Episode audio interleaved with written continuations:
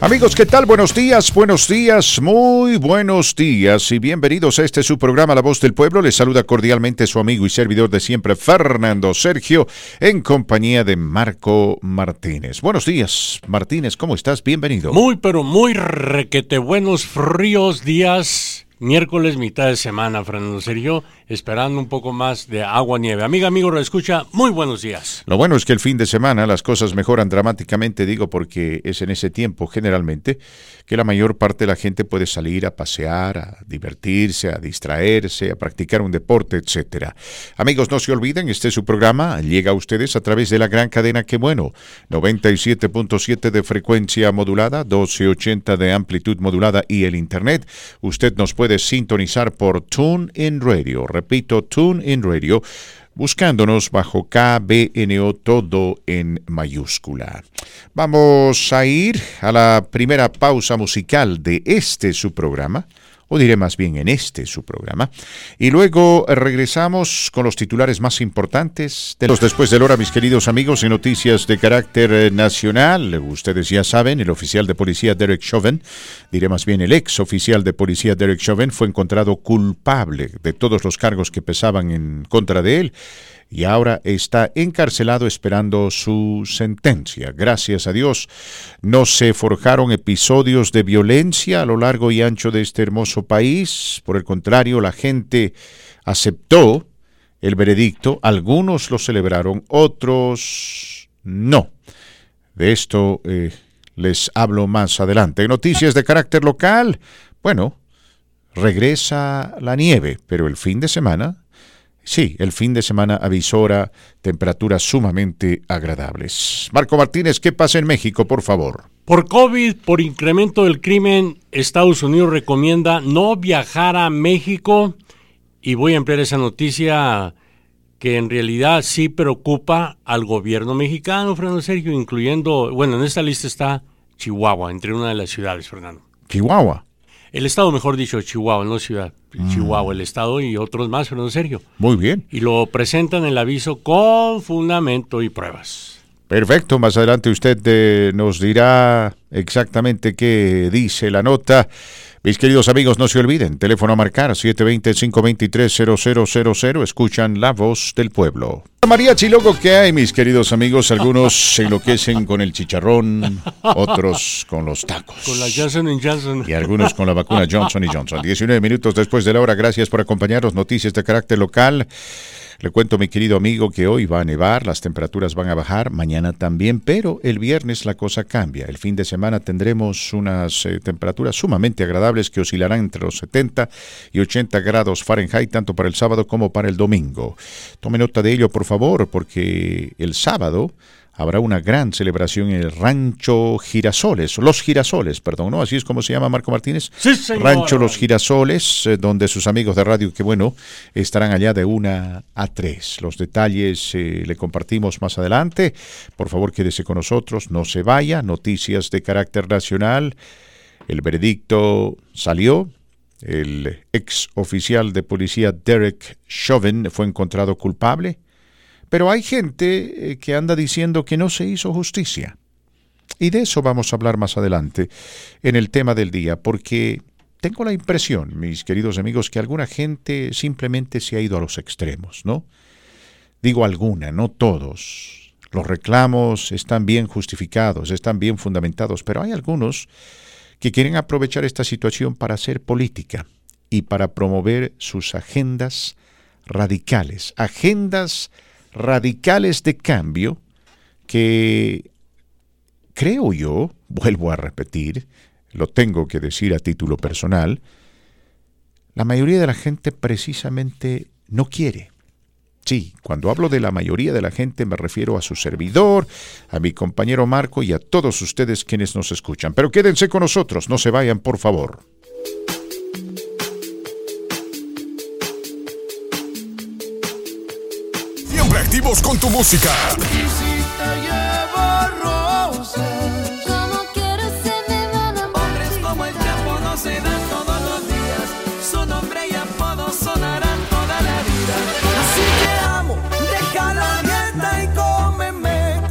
Si yo fuera pastel.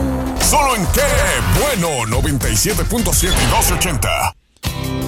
Mis queridos amigos, aquí Fernando Sergio para dejarles saber que nuestros amigos de Aurora Dental lo están esperando allá en las 6 y la Pioria. Lo van a tratar muy, pero muy bien. Allá valoran la clientela latina, valoran al consumidor hispano. Repito, lo van a tratar bien. Van a resolver el problema médico-dental que lo aflige, le van a cobrar lo justo con o sin seguro médico y lo van a hacer cliente por vida. Le garantizo, servicio de primer nivel en un consultorio médico de primer nivel. Con tecnología de última generación, con gente bien preparada, gente bien entrenada, gente que sabe lo que está haciendo. Si es necesario, dependiendo de las circunstancias, le permiten hacer pagos en abonos mensuales y no le piden que firme ningún documento. Confían en usted, confían en su palabra. Aurora Dental, ubicados en las 6 y la Peoria en el centro comercial Huffman Heights. Repito, 6 y Peoria, centro comercial Huffman Heights, Aurora Dental. La voz del pueblo a través de la gran cadera. Que bueno, gracias por acompañarnos, gracias por estar con nosotros. Marco Martínez, por favor, desarrolle la noticia que se originó en México y luego le estaremos presentando a toda esa gente linda que nos escucha el tema del día. Bueno, hay dos notas de diferentes organismos. Una de ellas, Fernando Sergio, que indica hoy al dar a conocer el ranking mundial de las 50 ciudades más violentas del mundo, se da a conocer que 10 de las ciudades más violentas, 7 resultaron ser mexicanas. Celaya, Tijuana, Juárez, Ciudad Obregón, Irapuato, Ensenada y Uruapan, Michoacán. Por ese lado, las autoridades estadounidenses piden no viajar a Colima, Guerrero, Michoacán, Sinaloa y Tamaulipas por los altos índices de violencia que hay en esas regiones.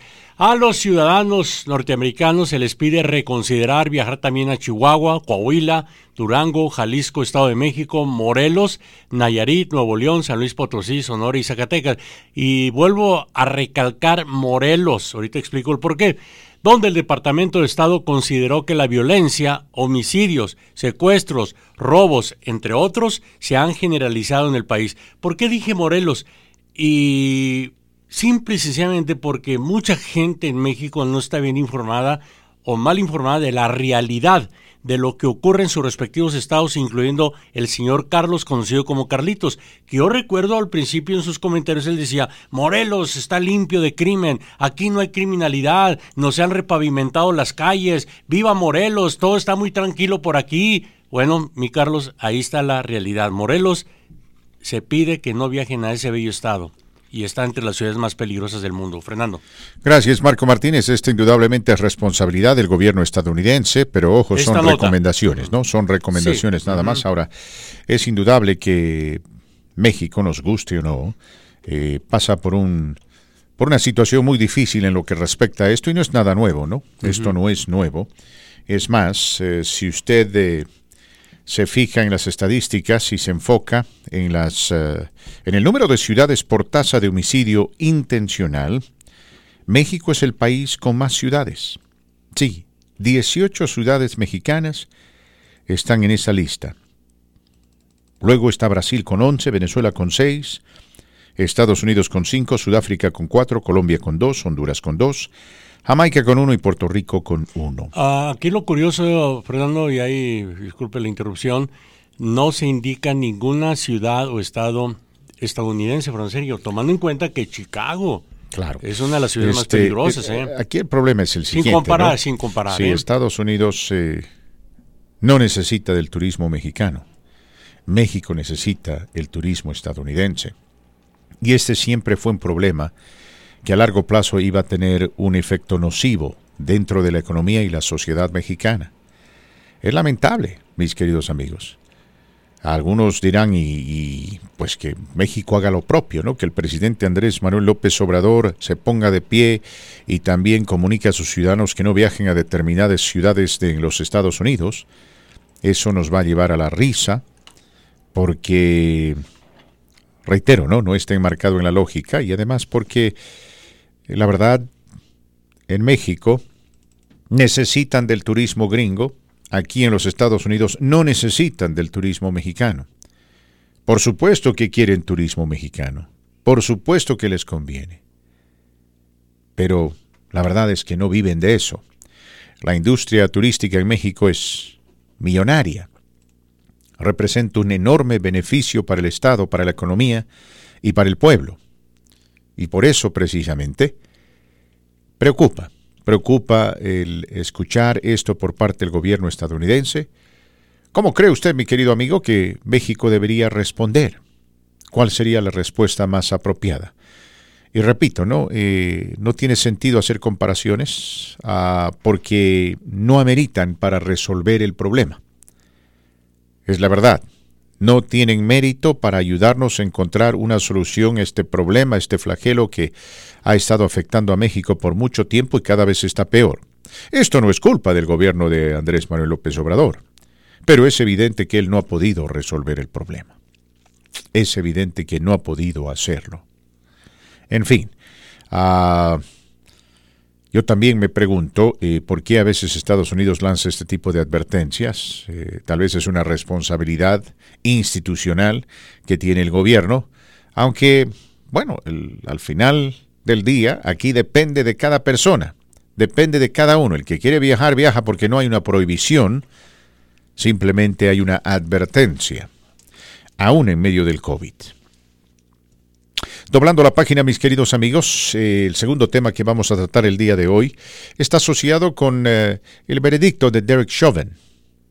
¿no? Las ah, autoridades, eh, a través del sistema judicial, con un jurado compuesto por ciudadanos, hombres, mujeres, oriundos de Minnesota, de Minneapolis, esa ciudad que es capital de Minnesota, sacaron la conclusión de que Derek Chauvin era culpable. La evidencia que se había captado por video lo mostraba así como ayer eh, nos habló y de manera acertada nuestro buen amigo, am, eh, ex eh, fiscal, ¿no? De varios, de varias ciudades y condados aquí en los, el estado, el hermoso estado de Colorado, a nuestro amigo Alfredo Hernández. Alfredo nos decía que habían momentos dentro de la grabación de video que determinaron la suerte de este caso. Y en una de ellas, por ejemplo, una enfermera quiso ayudar al Correcto. ciudadano George Floyd y los policías, particularmente Derek Chauvin, el líder de ese grupo, le dijo no. Después, ¿ah? ¿recordará usted, Marco Martínez? Eh, alguna gente le pidió que ya levantara la rodilla del cuello de George Floyd y Derek Chauvin dijo no, no me voy a ir y nos vamos a quedar aquí por mucho tiempo. Sí, eso fue ¿Ah? la una de las pruebas abrumadoras que lo Exacto. llevaron a esa. Entonces muestran veredicto. negligencia, ¿verdad? Muestran negligencia y abuso de autoridad. no, aparte, vi- viendo la reacción, eh, una reacción psicológica, si se permite el término, cuando el juez ah, dicta el veredicto oficial, culpable en los tres cargos, uno por uno, fue pausando. En ninguno de los cargos que fue encontrado culpable se mostró emoción alguna por parte de este oficial de la policía. Claro, traía el cubrebocas, pero la mirada lo dice todo, Francisco. No mostró ninguna emoción. Entonces es un tipo muy frío, Francisco. Frío. Evidentemente. En el corazón, una frialdad increíble. ¿eh? Cualquier, cualquier otro ser humano de haber sido encontrado culpable de los tres cargos hubiese hecho algún movimiento corporal en los ojos, pero este no hizo nada, absolutamente. Ahora, ahora eh, indudablemente este juicio no es motivo de alegría para ningún ciudadano No, estadounidense, no lo es. porque estamos hablando primeramente de la muerte de un ciudadano afroamericano y luego eh, de la Negligencia, ¿no? negligencia que dio lugar a una sentencia y eventualmente, eh, creo yo, el cumplimiento de esta sentencia que hará que este ex policía eh, se pudre en la cárcel. ¿no? Eh, yo creo que se quedará ahí por lo menos por 20, 25 años, O 40. por el resto de su vida. eh, fatídicos, ¿cuántos minutos eran? 19, ¿no? 19 y a... Fatídicos 19 minutos donde se podían haber hecho las cosas de una manera Sí. tan distinta. Yo, yo veo las imágenes, Marco Martínez, y me pregunto que por qué hay ciertos policías que tienen que ser tan violentos, ¿no? ¿Por qué no simplemente acercarse a este hombre, mirarle a los ojos, ya que está esposado, y decirle, a ver, escúchame, te tengo que arrestar. Eso es lo que dice la ley. Si no te arresto, me quitan del puesto. Si no te arresto, pierdo mi trabajo. Por favor, George, tranquilízate. Muchos no va a pasar dicen, nada. Muchos lo hacen, mucha gente Te vamos a tratar bien. No tengas miedo. Es que soy claustrofóbico, tranquilo. Yo me voy a sentar a tu lado, vamos a bajar las, las, las ventanas, en fin, ¿no? Eh, sin necesidad de hostigar a una persona que también está sufriendo los efectos de una droga y consecuentemente pues se llenó de pánico. En fin, eh, las conjeturas van a abundar, mis queridos amigos, acerca de lo que pudo pasar, acerca de lo que se hizo y no se hizo, ciertamente acerca de la sentencia. Pero hay algunos por ahí que dicen que esto no es justicia. Ah, come on. Ah. Alexandria Ocasio Cortés dice que aquí no se hizo justicia. Porque para ella la justicia sería que George Floyd hubiese regresado a su casa a cenar con su familia. Para ella la justicia sería que Adam Toledo, este jovencito de 13 años que fue ultimado por la policía en eh, Chicago, ¿no? Marco Martínez Ah, sí. pueda regresar a los brazos de su mamá. Eh, es decir, eh, están empezando a ordeñar la vaca para tratar de promover ideas radicales de reforma, porque Alexandria Ocasio Cortés es una de tantas que quiere que la policía se desmantele, lo cual es una reverenda locura, mi querido No, amigo. ya- ya Y por el otro lado, los de extrema derecha están diciendo que eh, si bien se hizo justicia, eh, el jurado fue influenciado directa e indirectamente por la cobertura de la prensa, No. por el riesgo de violencia y por las autoridades gubernamentales donde crucifican al presidente Biden, entre otros, por haber abierto la boca antes de que el jurado delibere. Lo que, lo que no saben es que al jurado lo, lo, Secuestraron. lo secuestran, lo aíslan. Ahora, dicen ellos que la justicia, ¿no? Se supone la justicia, dicen, debería ser ciega. Y en este caso dicen, no fue ciega porque se enfocó en el color de la piel No. Y en la raza de la víctima. Entonces, estamos enfrentando, Marco Martínez, a dos extremos, ¿no? Eh, y lamentablemente no podemos eh, eh, entablar una conversación sana, razonable, con personas que vean la problemática desde ambos ángulos, que entiendan que lo que la policía hizo es simplemente inaceptable.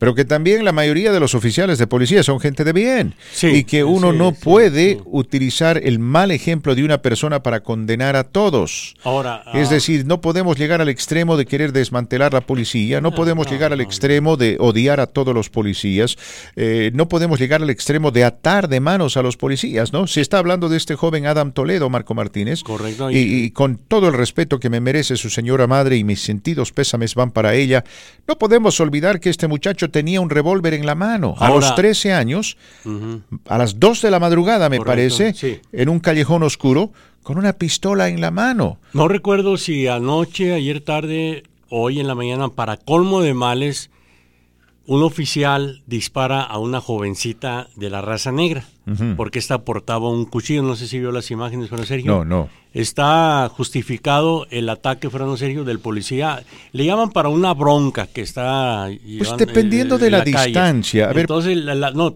la jovencita Sí. está a punto, llega el oficial y dice, drop, drop your knife, drop- uh, tira... 500 veces. Eh, sí, le tira el cuchillo, deja el cuchillo, deja el cuchillo y apuntándole con una cámara de cuerpo, se ve en la imagen clarísima, una de las ah, muchachas cae al suelo y la que sostiene el cuchillo está a punto de apuñalar a la que está golpeando. Ajá. En eso el oficial, ¡pum! en ese dispara. caso está totalmente justificado. Ahora, da- Seguramente van a hacer de esa mujer ahora heroína. Ah, mm, bueno, de- estamos Porque, la porque ese, es, ese es el problema, ¿no? De que tampoco podemos llegar al extremo de estar, de estar haciendo héroes de víctimas que, que, lamentablemente eh, no eran precisamente transparentes. En el caso de George Floyd entiendo perfectamente Él porque el hombre estaba totalmente subyugado, Sí, no había necesidad de implementar esa práctica eh, de poner la rodilla sobre la nuca, un, un sector tan vulnerable del cuerpo, y hacerlo con tanta arrogancia y desfachatez. fuerza. ya provocando su muerte, ¿no? Presionó. Sí. Lo otro, le, eh, le di seguimiento desde ayer tarde hasta hoy en la mañana a lo ocurrido y es una lástima cómo gente que nada tiene que ver con George Floyd se ha subido al carrito con el único fin de acaparar la atención, entre ellos su favorito Charlton. Oh, el reverendo Al Ah, Sharpton. habló ¿Cuándo hoy- no? Habló ¿Cuándo hoy en la mañana, inclusive tu- tuve una discusión con mi hijo al respecto. Habló la prima, habló la tía. Yo le dije a mi hijo, por favor, por favor, ya están llorando, ya están exigiendo más justicia. Pero que- ma- más eh, justicia, ¿dónde? Que vamos a comenzar un movimiento. Y yo le dije a mi hijo, mijo, ¿cuánta de esta gente que estás viendo, la prima y la tía, cuidaban a George Floyd, le dieron consejos, Pues- lo arropaban? pues yo te aseguro a- que a- ninguno. Aparecieron porque a George Floyd le dieron 27. un arreglo de 29 millones de dólares. Bueno, a la familia de George Floyd, ¿no? Wow. 29 millones de dólares. Este, este es el sistema de justicia que tenemos, mis queridos amigos, ¿no? ¿Debería ser reformado? Sí. ¿Se debería reformar la policía? Definitivamente. 100% de acuerdo con eso. ¿Hay policías abusivos? Los hay. Hay policías eh, eh, intimidadores, malcriados, ah, irrespetuosos, por supuesto que los hay. Pero no podemos llegar a los extremos. No podemos llegar al extremo de satanizar a la policía a tal punto que empecemos a demandar el desmantelamiento de esa fuerza que mantiene el orden. Nos guste o no nos guste, mantiene el orden porque somos un país de leyes. No, tampoco podemos llegar al extremo de estar santificando y glorificando a toda víctima o aparente víctima de un encuentro con un policía, particularmente si ésta estaba armada. ¿No? Estaba, hermana, está el video Ahí está, por ejemplo, la evidencia de este muchacho Adam Toledo. Tenía un revólver en la mano y estaba escapando del policía. Y sí, evidentemente se dio la vuelta y levantó las manos, pero fue algo tan súbito que los expertos creen que el policía nunca se percató que Toledo había tirado el arma de fuego. ¿No? Ahora yo digo, ¿por qué Adam Toledo no tira el arma de fuego, deja de correr, levanta las manos y se, pone de rodillas y no se da la vuelta? Ya, tiene 13 años, probablemente no pensó en eso. Pero bueno, pues los, los policías son entrenados de determinada manera para manejar ese tipo de situaciones y todo parece indicar que este policía no vio cuando este muchacho tiró la pistola porque en primer lugar el callejón ese era oscuro, en segundo lugar estaba corriendo detrás de él. No, y la mayoría se queda en el momento que freeze, freeze, freeze, y lo demás que le digan, se quedan congelados, la frase típica en inglés, ¿no? Se quedan congelados con las manos en alto y no se voltean para o sea, nada. lo, lo que pasa No es aquí que, por ejemplo, esta, esta mujer, Alexandria Ocasio Cortés, ya está satanizando a ese oficial de policía sin dejar que la investigación llegue a su curso. Repito, mis amigos, lo de George Floyd fue algo totalmente diferente. Entonces, si yo le pregunto a usted, ¿hubo o no hubo justicia en este caso? ¿Está a favor de una reforma policíaca? Y si alguno por ahí está a favor de que se desmantele la policía, adelante, déjenos saber por qué y cómo es que vamos a reemplazar a la policía. Digo esto porque todas aquellas ciudades que promovieron el desmantelamiento de la policía están sufriendo de un alza en el crimen. Hay más homicidios, hay más atracos, hay más robos, hay más asaltos y violaciones. ¿Mm? Y tampoco se le puede atar de manos y de pies a un oficial de policía, ¿no? Lo que se tiene que hacer es reformar la policía, evidentemente. Ahora, ese es un tema que seguramente se tratará en el Congreso, eh, seguramente cada ciudad, cada estado hará lo que le corresponde. Eh, una de las reformas que se han implementado, por ejemplo, en Denver, que es fantástica, es que de aquí en adelante todo oficial de policía tiene una cámara, una cámara que permite captar los pormenores del incidente. Hay cierta gente, tanto en la extrema derecha como en la extrema izquierda, que tienen agendas debajo del brazo y que van a utilizar la situación caótica que vivimos como oportunismo para promover precisamente esa agenda radical, ¿no? Pero todo cambio radical tiene consecuencias y hay que pensar muy bien antes de promover determinado cambio.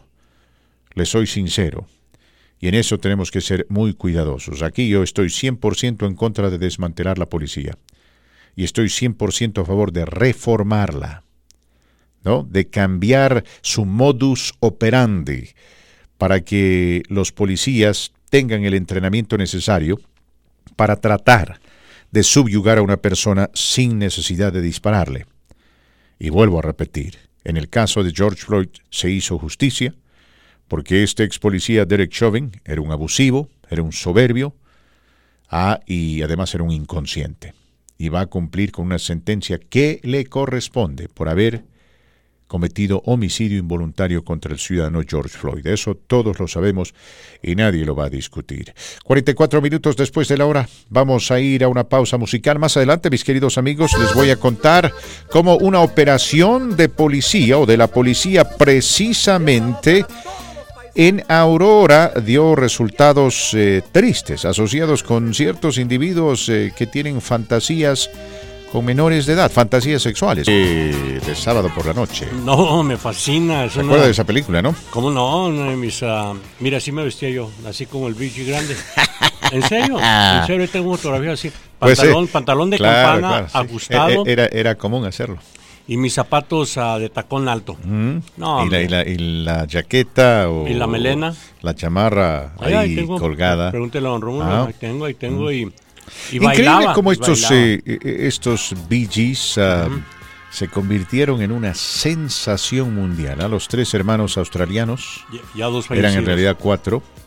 Sí. Y este, este se llama Morris Gibb, ¿verdad?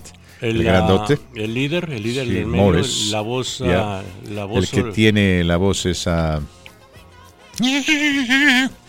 How deep is your love? ¿Se acuerda de mi favorita? Sí. How deep is your love? Ah, Bueno, eran una sensación. No, me transporta. Ah, y qué bonita ropa. Hicieron mucha sensación en la elegancia. década de los 70 Elegancia. hasta, yo diría, mm, mediados de la década de los 80. Para los amigos 15 años. que conocen Juárez, el de el que era Juárez, el de el Juárez, el Juárez, cuando viajaba con mi compadre Salvador Medina al Paso, dejábamos el carro en el Paso, cruzábamos el puente de Avenida Juárez y de ahí nos íbamos al Twins, al Cosmos, lugares que estaban de moda con música disco. Fernando, yo, yo, yo, yo era un campeón para el disco. ¿Qué Travolta ni qué Travolta, Fernando Sergio? El, ese baile, el paso ruso. A usted le decían el Juan Travolta.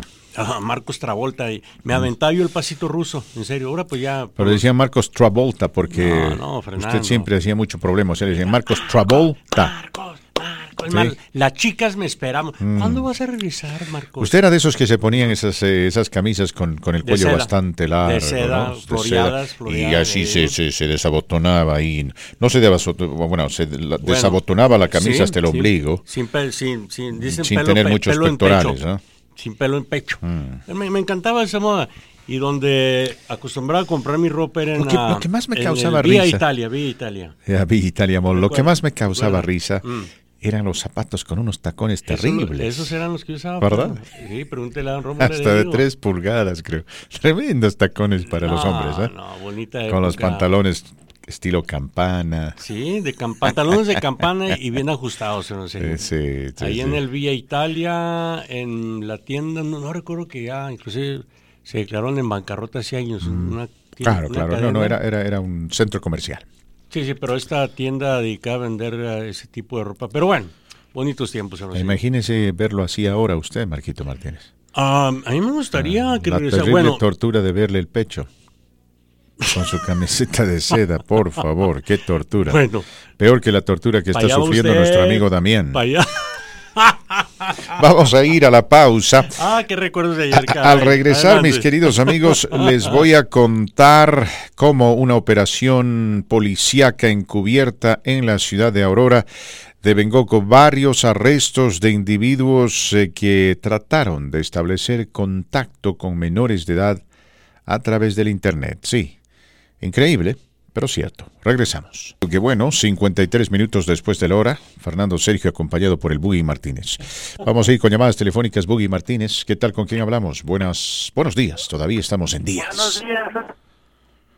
Aquí habla Rodolfo. ¿Cómo estás? Bienvenido al programa. Pues bien, bien. Marquitos el piporro del Pepe. Oh, mira. El Pepes. ¿Quién habla, perdón? El ex dueño del Pepes. Rodolfo. Rodolfo. ¿Cómo te va, Rodolfo? Él era el Pues security bien, guard. bien, bien, ya para ya pa la casa, gracias a Dios. No, hombre, qué bonito recuerdo del Pepes, hombre. Por ahí estaba la radio antes, pero no sé, antes de que usted llegara. Antes de que, usted Antes de que el maestro aterrizara. No, usted andaba jugando canicas todavía y Mm. pidiendo sus juguetes de me, Made in China. Made in Japan. No, el Pepe es ah, un, Fernando, Diga. Pregúntele si era el chango que bailaba en el Pepe. ¿A Marco? ¿Quieres qué? Sí, ah, era el chango que bailaba. No, no, cuál chango, hombre. y hablando del Pepe, un saludo para nuestro amigo José Calderón. Si me acuerdo. Los José son Pepes. Sí, sí me acuerdo, ¿no? Y los Pepes son Sí, José. sí, tuvo, c- cada lugar tuvo su tiempo, su época y Pepe era uno de ellos, pero en serio le digo, y después a un ladito se ubicaron las oficinas de KBNO, lo recuerdo bien, Fran Oh, qué bien. Sí, era- Interesante. Era, eran pocos los lugares, eran tres únicamente aquí en. Denver, ¿eh? entre ellos el Pepes. Y seguramente se llenaba de gente. ¿Sabe, ¿Sabe con quién iba muy seguido? Con mi compadre Willy, a propósito. Se llenaba de gente. Con Willy y Benny, los tres Willy el mafioso. Y Benny, en paz descanse, los tres El íbamos finito a, Benny. a disfrutar ahí los ah, sábados después de cerrar la tienda de Fine Furniture. Muy bien, gracias Marco Martínez. 55 minutos después de la hora, mis queridos ah, amigos, contarles eh, una interesante noticia que se origina en la ciudad de Aurora. Les cuento que las autoridades implementaron eh, una investigación encubierta a través del Internet y terminaron arrestando a 10 hombres, quienes a través del Internet buscaron realizar encuentros sexuales con menores de edad.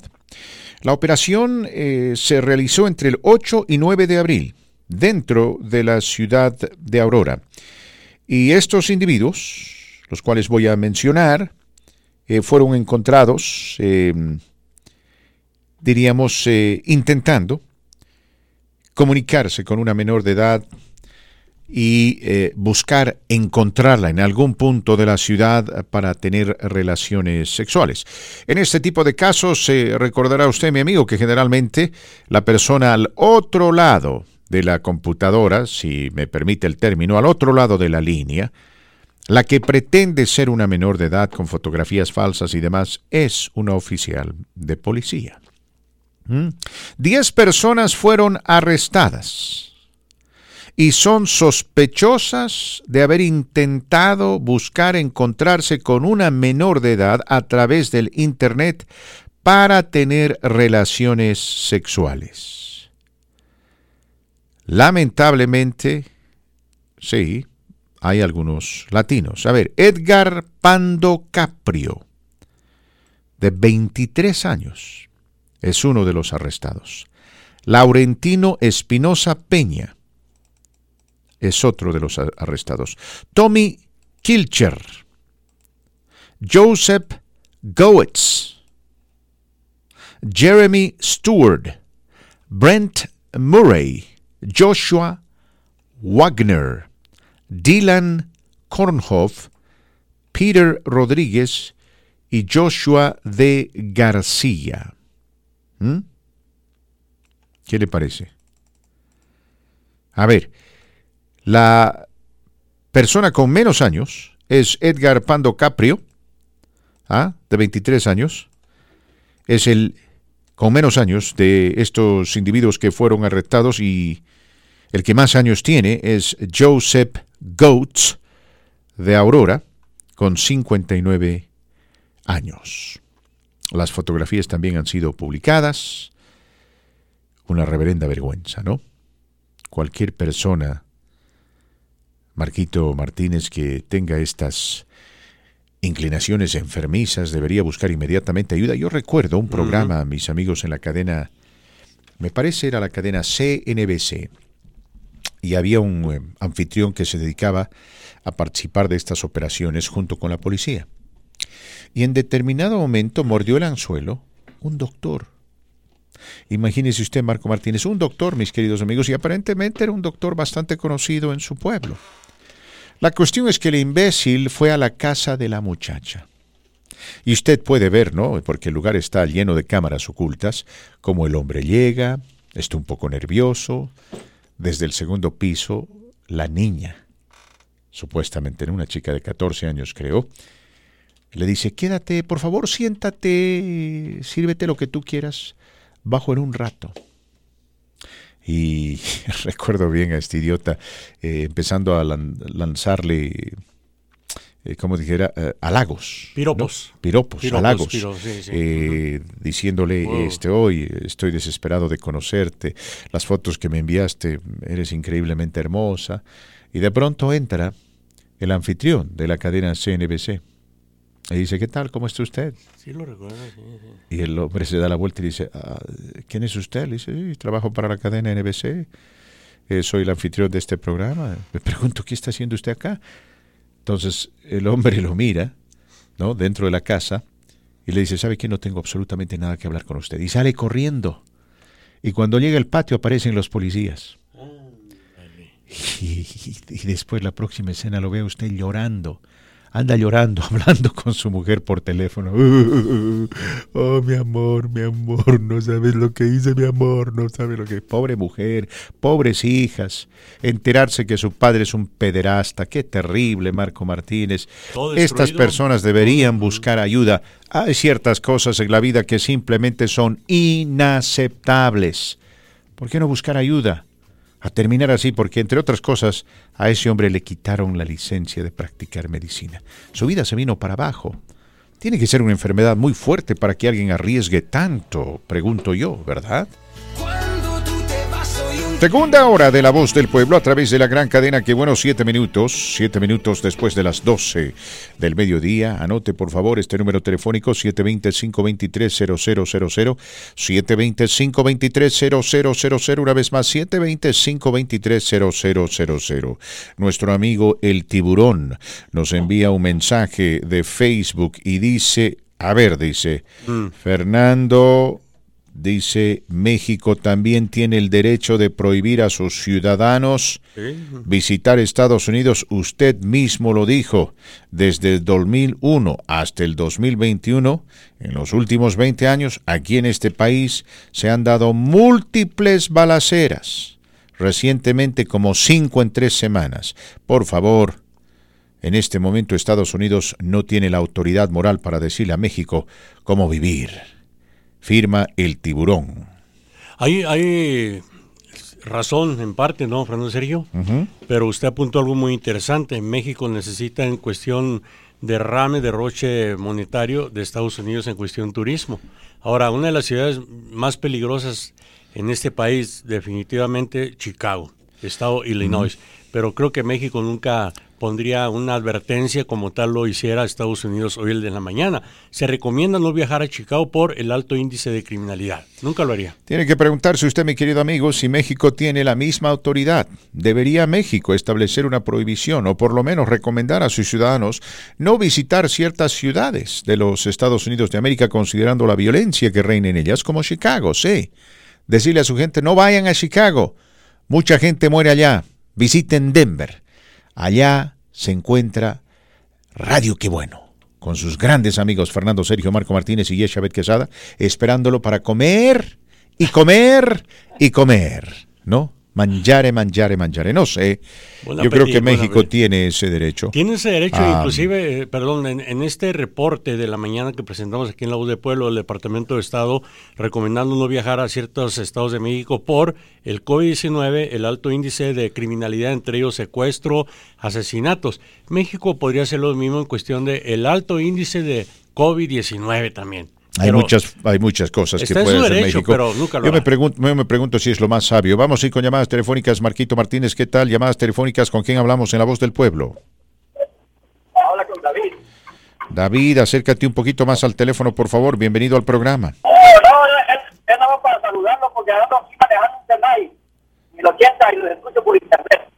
Ah, muchas gracias, mi querido amigo. Muchas gracias por tu saludo. Sí, nada, nada más que a veces se me pierde la señal, pero nada más tengo chance y siempre los escucho. Y a Carlito, dígale, que deje de fumar marihuana. eh, dijo a Carlitos. ¿eh? A Carlitos hay que decirle que deje de fumar Ah, la buena. ¿Andas manejando en un SEMA y dijiste? A ver que se oiga el, el claxon. Ando, ando manejando un entregando motos Harley Davidson. Ah, mire. A ver, ¿tienes, ¿tienes eh, un claxon, una bocina? O- Ah, gracias, gracias, mi querido amigo. Bravo, bravo. Muchas gracias por ese saludo tan bonito. Que Dios te bendiga. 1080. Maneja con cuidado, mi querido amigo, por favor, maneja con mucho, con mucho cuidado. Aquí, como de costumbre, Socorro Ríos entra para perjudicarme, para distraerme aquí a los estudios de radio. Qué bueno. Deberías agradecer. Voy a aprovechar esto.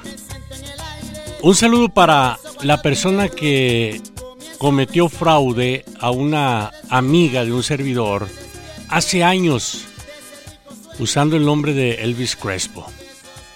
Cuando mi amiga, recién yo haber regresado aquí a Denver para quedarme ya por tiempo indefinido, me comentó el modo operandis que usó este amigo para lograr sacarle 100 mil dólares usando el nombre Elvis Crespo, que para un concierto, bueno, bueno, presentó contratos de la agencia que representaba Elvis Crespo, Mi amiga rentó el salón y puso en la mesa 100 mil dólares. En aquellos años Elvis andaba caliente, andaba, era el, el- el- el artista de moda, precisamente con esta rola suavemente, tu sonrisa y otros éxitos más. ¿Por qué? Simplemente porque el amigo ladrón era una persona, era una figura pública aquí en Denver, una persona muy conocida. Y cuando logra cometer ese fraude de 100 mil dólares, pues patitas, ¿pa' qué te quiero? Huyó. Hasta hoy está siendo buscado por el FBI. Fichado. Por obvias razones no doy su nombre al aire. Pero mi amiga no pierde la esperanza de que este hombre pare en cárcel y si no recuperar esos 100 mil dólares, pues de alguna forma, pues que pague, ¿no? Por el fraude. Lo digo para que usted tenga cuidado con ciertos promotores fantasmas que, que andan ahí ofreciendo artistas y les, les logran sacar a usted la mitad de dinero o cierta parte de dinero y al final, pues, ¿sabes qué? Pues es que el artista me canceló. Dijo que no, que siempre que no. Oye, pero el adelanto que te di, no, pues ya no se puede regresar el adelanto. Aún habiendo documento firmado, Fernando Serio, ¿eh? Mm. Es un modo operandi. Imagínense si han cometido fraudes aquí en Estados Unidos con el nombre Vicente Fernández. Varios, varios cometieron ese fraude.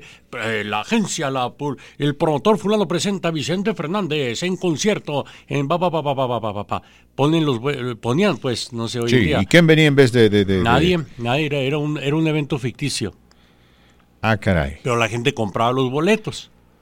Ahí es donde se cometía el fraude, ¿no? Y llegaba la hora, el- la hora, el día del evento y nada. Inclusive Vicente Fernández se vio obligado a subir varios videos diciendo, perdón, pero yo, yo nunca... O sea, y entonces la gente compraba boletos y después... Pues no, no, yo nunca llegué a la ciudad porque nadie me contrató, don Fernando Sergio. Es, es- una bola de rateros, hijos de todas sus... Ya como es Vicente mal hablado, ¿no? Él, él, él lo dijo públicamente. En varios eventos aquí en Estados Unidos y en México, no se diga, ¿eh? Con Vicente Fernández y otros artistas más. Es que tenga cuidado, ¿eh? Si usted tiene sueños de convertirse en promotor o de contratar a X artista y confía en ciertas personas para contratar a, no sé, Marón de Apodaca, que pues también han cometido fraude, Fernando Sergio. A un amigo también le sacaron una buena feria y ahí lo dejaron plantado, Fernando Sergio, Hmm. por medio de otra persona, ¿no? Y bueno, así es la historia, Fernando Sergio. De todo hay en la viña del Señor, Fernando. Sí, sí. Usted lo ha dicho. Aquí en Denver no sé, no, no sé de- del tiempo que yo he regresado o antes si alguien, el de Elvis Crespo pues es un caso único que conocí muy de cerca, pero el tiempo que estuve ausente no sé cuántos eventos fantasmas habrán anunciado, que estoy seguro muchos de ellos, Eh, me- explico, ¿verdad? Porque es- es muy fácil, dicen engatusar, engañar a, a la gente, ¿no? Y este Elvis Crespo sí fue mucho dinero, 100 mil dólares, imagínense. Esto fue, creo que unos, yo llevo ya aquí de regreso 12 años, si no me equivoco, unos, hace unos 15, 20 años, tengo un 17, a ver si mi amiga escucha y me echa una llamadita para recordarme y, me da el nombre de esa persona ratera que usó el nombre de Elvis Crespo para sacarte los 100 mil dólares. Recuérdame el nombre, sí, de esta persona. Lo que sí le digo que era una era un hombre de la vida pública aquí en Denver. Y en un tiempo fue muy conocido y bueno, eso es que tengan mucho cuidado, le digo, si, si artistas como los eh, Barón de Apodaca, por medio de un representante, robaron 4 mil dólares a, un amigo mío aquí en Denver, imagínense que no se podrá hacer. Tengan mucho cuidado, por favor. ¡Qué canción, Decía Don Edgar Madrigal de la radio en Ontario, California. ¡Qué canción, O como solía decir mi gran amigo Abel de Luna, esta canción está criminal. Con ella enviamos saludos hasta Aurora, Colorado y por la Molina y la Alameda. Un saludo. ¿Qué más te da? ¿Qué más te da? Bonita, preciosa la canción del gran, mi ídolo, y lo digo abiertamente, mi favorito, don Camilo Sesto. La farmacéutica estadounidense Pfizer detectó y confiscó en Polonia vacunas falsas contra el COVID-19.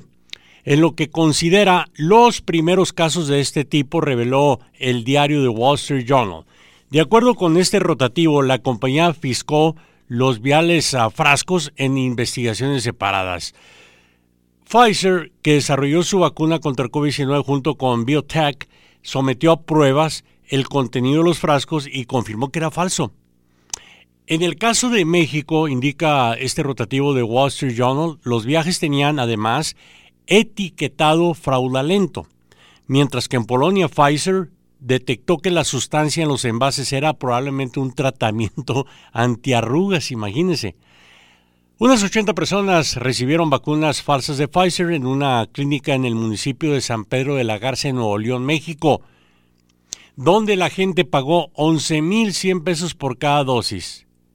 Afortunadamente la clínica fue clausurada en febrero.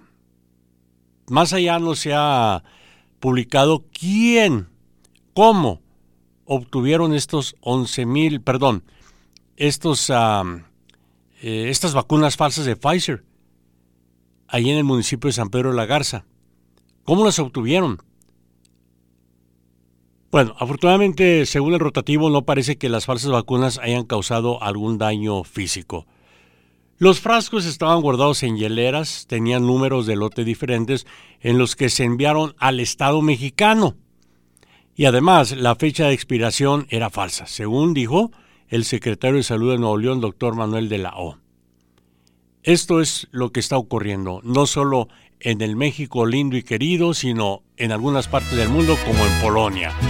Vamos a continuar con una preciosa cortina musical a cargo del caballero Alejandro Fernández, porque es un caballero cuando ve una hermosa mujer y va acompañada, no queda otra más que morderse los labios y decir... escuchar este su programa. Un saludo muy cordial a todos ustedes, donde quiera que nos escuchen. Una alegría, por ejemplo, que un amigo nuestro nos llame desde su enorme tráiler, ¿no? Seguramente es un Peterbilt o un Mac, ¿ah? O por ahí un Volvo, que el amigo nuestro maneja y con la gentileza que caracteriza a nuestros oyentes, a los amigos de este su programa, nos saludan con el Hay- claxon. ah, Oh, oh, no, hay, oh, ma- hay oh. más gente que lo escucha de la que usted se pueda imaginar. El mejor termómetro para detectar a nuestra preciosa gente que escucha la voz del pueblo es allá afuera, en las calles, en los ah, eventos públicos, etcétera. Y me siento honrado de ser testigo cómo por medio de un humilde servidor hacen llegar saludos a usted, Fernando Sergio. La neta, eh, la verdad le digo, es una gente preciosa. Eh, fuera del aire yo he comentado con Fernando lo siguiente y lo digo a ciencia cierta, de todos los saludos que han dejado llegar por mí un servidor a Fernando, la voz del pueblo, ninguno ha sido negativo, Fernando. Se lo Pues qué digo bien, nos alegramos sinceramente. muchísimo. Yo no he recibido alguna queja del programa, de ustedes, de un servidor de los comentarios. Al contrario, todos son comentarios halagadores a la voz del pueblo. Se lo digo de verdad, ¿eh? Indudablemente, Marquito digo. Martínez, indudablemente el hecho de que este programa sea el más escuchado a nivel local, programa producido localmente, es un reflejo de toda la gran audiencia que nos acompaña, amigos nuestros, gente que forma parte de esta gran familia, la familia de este su programa, La Voz del Pueblo. Vamos a ir con llamadas telefónicas y luego le cuento lo que pasó con la famosa Superliga. Los Ah, fanáticos, de la gente, el pueblo le ganó la pulseada a los multimillonarios. Y en buena hora, le digo, en buena hora. ¿Con quién hablamos? Buenas tardes. Bueno, buenas tardes, don Fernando. Oiga, qué bueno que nomás le mandan saludos y buenas vibras. Imagina si levantaran golpes con ese pobre hombre. ¿Cómo estás tú, mi querido Polo? ¿Qué me cuentas? ¿Qué es de tu vida? Hace tiempo que no escucho. Me dijeron que te convertiste en trailero y estás llevando cargamento a Tijuana, ¿es cierto o no? Sí, estamos yendo y viniendo, don Fernando. Ya ves que es lo que Ay, está ahorita de moda, pues hay, Sí, que, sí. hay que darle a, la- a la, a la moda lo que se acomoda. Exacto, a la moda se acomoda, tú lo has dicho. Sí, le, le A- salvo que te acomodes como nuestro amigo Damián, ¿no? No sé si lo escuchaste ayer a Damián, pero ya es, eso ya es un poco preocupante si estamos hablando de moda particularmente. He andado un poco retirado de la voz del pueblo, pero ahorita hablo para hacerle una pregunta don Fernando. ¿Usted qué, qué, qué opinan de, de- de la vacuna? ¿Recomiendan o no recomiendan? En lo personal yo recomiendo la vacuna. Yo recomiendo la vacuna. Yo me he vacunado. Yo me he Perfecto. vacunado. He recibido la vacuna Pfizer. Dos Estaba dosis. Estaba escuchando ayer al hombre ese que dijo que, que se la puso y le gustaban los hombres. Sí. ¿No será eso ya de antes o, o será cierto o qué? Pues eh, me tomé la libertad de hablar con un doctor, quien es amigo mío. Y me dijo que va a investigar el caso, pero preliminarmente, ¿no? De manera preliminar, me dejó saber que en la lista de los posibles efectos secundarios no se encuentra ese. Consecuentemente, Yo tengo cita para el domingo. sí, con- no te preocupes, además recuerda que él se hizo vacunar con la Johnson y Johnson. No, ¿no? entonces a mí ya me gustan los hombres, a veces me gustan las mujeres. Ah, pues, pues, fí- fí- fíjate, tú entonces no tienes Otro. ningún problema con eso. Otro. No tienes ningún riesgo. No, claro que no, muy amable. no. Esto está poniendo Que de te moda. bien, te deseamos ¿eh? todo lo mejor, mi querido Polo. 34 minutos después de la hora, vamos a ir con más llamadas telefónicas. ¿Qué tal? ¿Con quién hablamos? Buenas tardes. Sí, buenas tardes, señor Fernando Sergio, por acá con señor Abel. ¿Cómo está, señor Abel? Énfasis en señor.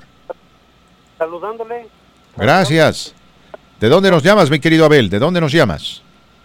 del- de la ciudad de Lexington, Kentucky. Uh, Kentucky, Kentucky Fried Chicken. Eh, hay una serie televisiva, no sé si tú tienes acceso al canal de la historia de History Channel, pero hay una historia, perdón, hay una serie televisiva de varios capítulos que se enfoca en la historia de la comida aquí en los Estados Unidos, ¿no? Se llama The, The Food That Built America, la comida que construyó a Estados Unidos. Y ahí precisamente hay un capítulo que se enfoca en Kentucky Fried Chicken. Pues por acá está muy sabroso el pollo, nada más que pues ya la verdad ya no lo hacen como en aquellos años, ya ahora ya nada más es este la pura fama del nombre. Tú sabes, aquí había un lugar donde vendían pollo, pollo frito, eh, donde siempre lo hacían fresco. Cuando tú llegabas al restaurante y ordenabas pollo, tomaban la orden y te pedían que esperes 10 minutos, porque tenían que freírlo. ¿Me explico? No tenían pollo como en otros lugares, ¿no? Que ahí está ya guardado en el horno, etcétera, todo arrugado, a veces eh, eh, sabe a suela de zapato, ¿no? Am, eh, ese, ese era su modus operandi, eso es lo que identificaba esta, a este lugar de comida rápida, pero lamentablemente tuvieron que cerrar el local porque después de esta desgracia del COVID se vino todo para abajo. Oh, pues qué malo, sí, este COVID ha venido a destrozar muchas cosas, Mm. en especial eh, familias y todo. Bueno, pues yo nada más estaba hablando para saludarles y para recordarle que pues cuando desde cuando yo vivía allá ya, ya escuchaba su programa. Me, me gusta, en aquel tiempo, digo gustaba porque pues yo vivía allá, pero pues me sigue gustando. Hay, hay muchas cosas que informan, informan ustedes y este y pues son buenas, ¿verdad? Para el que las quiera agarrar, para el que no las quiera agarrar, pues ahora sí que como dije en el comentario de la vacuna, cada quien piensa diferente, ¿no? Cada quien piensa diferente. Dime, ¿allá en Kentucky hay radios en español? Hay una estación, yo, bueno, de aquí donde yo vivo, en la ciudad de Lexington, hay una estación a 10 minutos, pero es una estación, como es local de ahí, de ese pueblo, Ajá. nada más como de las 8 de la mañana hasta como las 5 o 6 de la tarde, y ya después es pura música en inglés, música country en inglés. Ah, ya veo, ya veo, ya veo. Bueno, nos alegra muchísimo, mi querido Abel, que nos puedas escuchar allá en Kentucky a través del Internet. Un saludo muy cariñoso para ti. Apreciamos tu sintonía, apreciamos tu amistad y extiende, por favor, nuestro saludo a toda la gente linda que forma parte de tu familia. Y si hiciste algún amigo por ahí, invítalo también a escuchar la voz del pueblo, así no haya vivido en Colorado. No, pues ya me andan preguntando porque el otro día le estaba escuchando, estaba escuchando con unos amigos y, y me dijeron que qué onda, que porque estaban oyendo el, un día que estuvo la abogada, la abogada de migración. Ah, sí, Lourdes Rodríguez. este, y le dije, pues la verdad sabes que la bronca es de que esa estación no es, no es aquí, es en otro estado. No, pues no le hace, a lo mejor nos dan una opinión y pues sí, les di el número de teléfono porque yo tengo el número de teléfono de la abogada. Ah, muy bien, muchas gracias, Abel. Así, así, ese tipo de oyentes son importantes, ¿no? Oyentes que son soldados. Muchas gracias, mi querido amigo. Gracias por tomarte la iniciativa y por propagar el programa allá en Kentucky. Había un grupo musical al cual yo desconocía, pero tenía un amigo en el ejército, un amigo oriundo de Kentucky, que me introdujo a la música country, Marco Martínez, cuando hace años atrás, precisamente durante la Primera Guerra del Golfo, estaba atento al televisor porque iban a premiar a los grupos country, The Country Musical Awards, ¿no? CMA. sí, sí. Y él estaba haciendo fuerza por los Kentucky Headhunters. Hillbillies. Me imagino. por Yo me, yo me puse, como no había nada más que ver, me senté con él a ver eso. Y le dije, qué interesante música. Sabe que a mí lo que me atrajo mucho la, la música country, aquí la que conocí en Denver, eh, gracias al programa de Hee Ha. Ha. Mm. Se transmitía los sábados en la tarde un programa musical, comedia. Ahora, ese, es- ese no, es el grito, ese es el grito country estadounidense, ¿no? ¡Hija! Sí, el grito country mexicano, ¿cómo es? Ay, ay, ay, ay, amor. Mira cómo me traes todo destrozado. Así, Fernando Sergio. Vamos con más llamadas, Gracias, Martito. Martínez. Gracias, más llamadas le- telefónicas. ¿Con quién hablamos en La Voz del Pueblo? ¿Qué tal, Fernando? Sergio, ¿cómo estás? ¿Cómo estás, mi querido Clemente? ¿Cómo anda todo? Muy bien. ¿Te muy andas bien. portándote bien o qué? He escuchado quejas. mucho como, como ustedes cantan. Marco Martínez acá.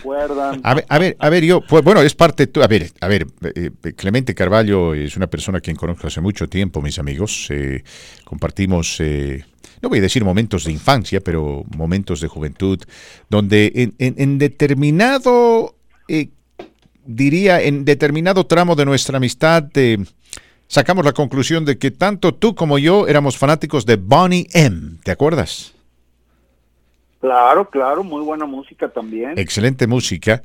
Eh, mucha gente no sabe de Bonnie M, mi querido Clemente, pero tú, yo, Marco, John, seguramente Pablo y demás saben, ¿no?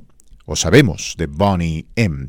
Pero ahora que te tengo eh, eh, en la otra línea, eh, quiero contarle a la gente lo que pasó con la famosa Superliga, ¿no? Se vino para abajo porque la presión de los fanáticos fue tal que quebró particularmente a los equipos de la Premier quienes tuvieron que eh, abdicar, ¿no? O sea, eh, tuvieron que aceptar su suerte, eh, fueron en contra de sus propios intereses, intereses netamente económicos, y eh, tuvieron que bajar los brazos y dar un giro de 180 grados, mis queridos amigos, porque la gente empezó a lanzar todo tipo de amenazas. Me parece que el banco JP Morgan era el que estaba financiando la formación de esta liga. Fíjate tú, la gente empezó a retirar su dinero de JP Morgan. En Inglaterra, particularmente Inglaterra, se armó tal movimiento que los seis equipos de la Premier que formaban parte de esta Superliga se retiraron de ella. Obra y gracia de los fanáticos, quienes eh, acusaron a estos equipos de avaricia y de querer imponer su voluntad con fines netamente económicos. ¿Cómo ves esto tú como fanático de fútbol? Ah, en lo personal me alegra, me agrada yo- yo- profundamente porque yo creo que el, el- el fútbol sigue demostrando ser el, deporte más grande, con todo respeto a quienes siguen otro, otro deporte, porque realmente la fanaticada sigue teniendo voz y voto. Cosas que no sucederían aquí, por ejemplo, con el béisbol, ¿ah? pasaron con el fútbol a nivel internacional. Así es. Eh, fíjate que lo que te puedo decir es que el fútbol pues nació realmente del pueblo. Realmente este deporte se hizo famoso por el pueblo porque anteriormente en Inglaterra solamente las clases altas eran los que jugaban al fútbol soccer, eh, como se conoce aquí en Estados Unidos, y después fueron los trabajadores de fábricas los que lo empezaron a, a volver popular.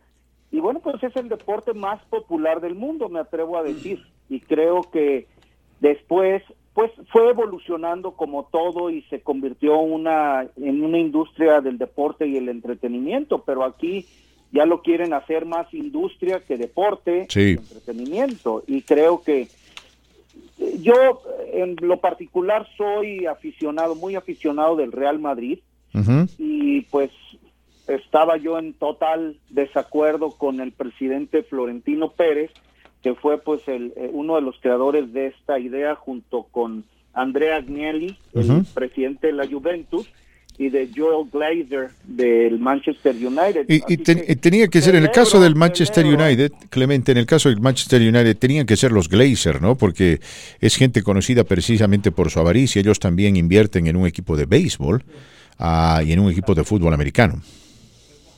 Exactamente, y me dio mucho gusto pues saber, primero que la FIFA se puso bastante firme al decir cualquier jugador que participe en, este, en algún equipo de esta liga, de la Superliga, no va a poder participar en ninguna de otra competición y menos en la Copa del Mundo.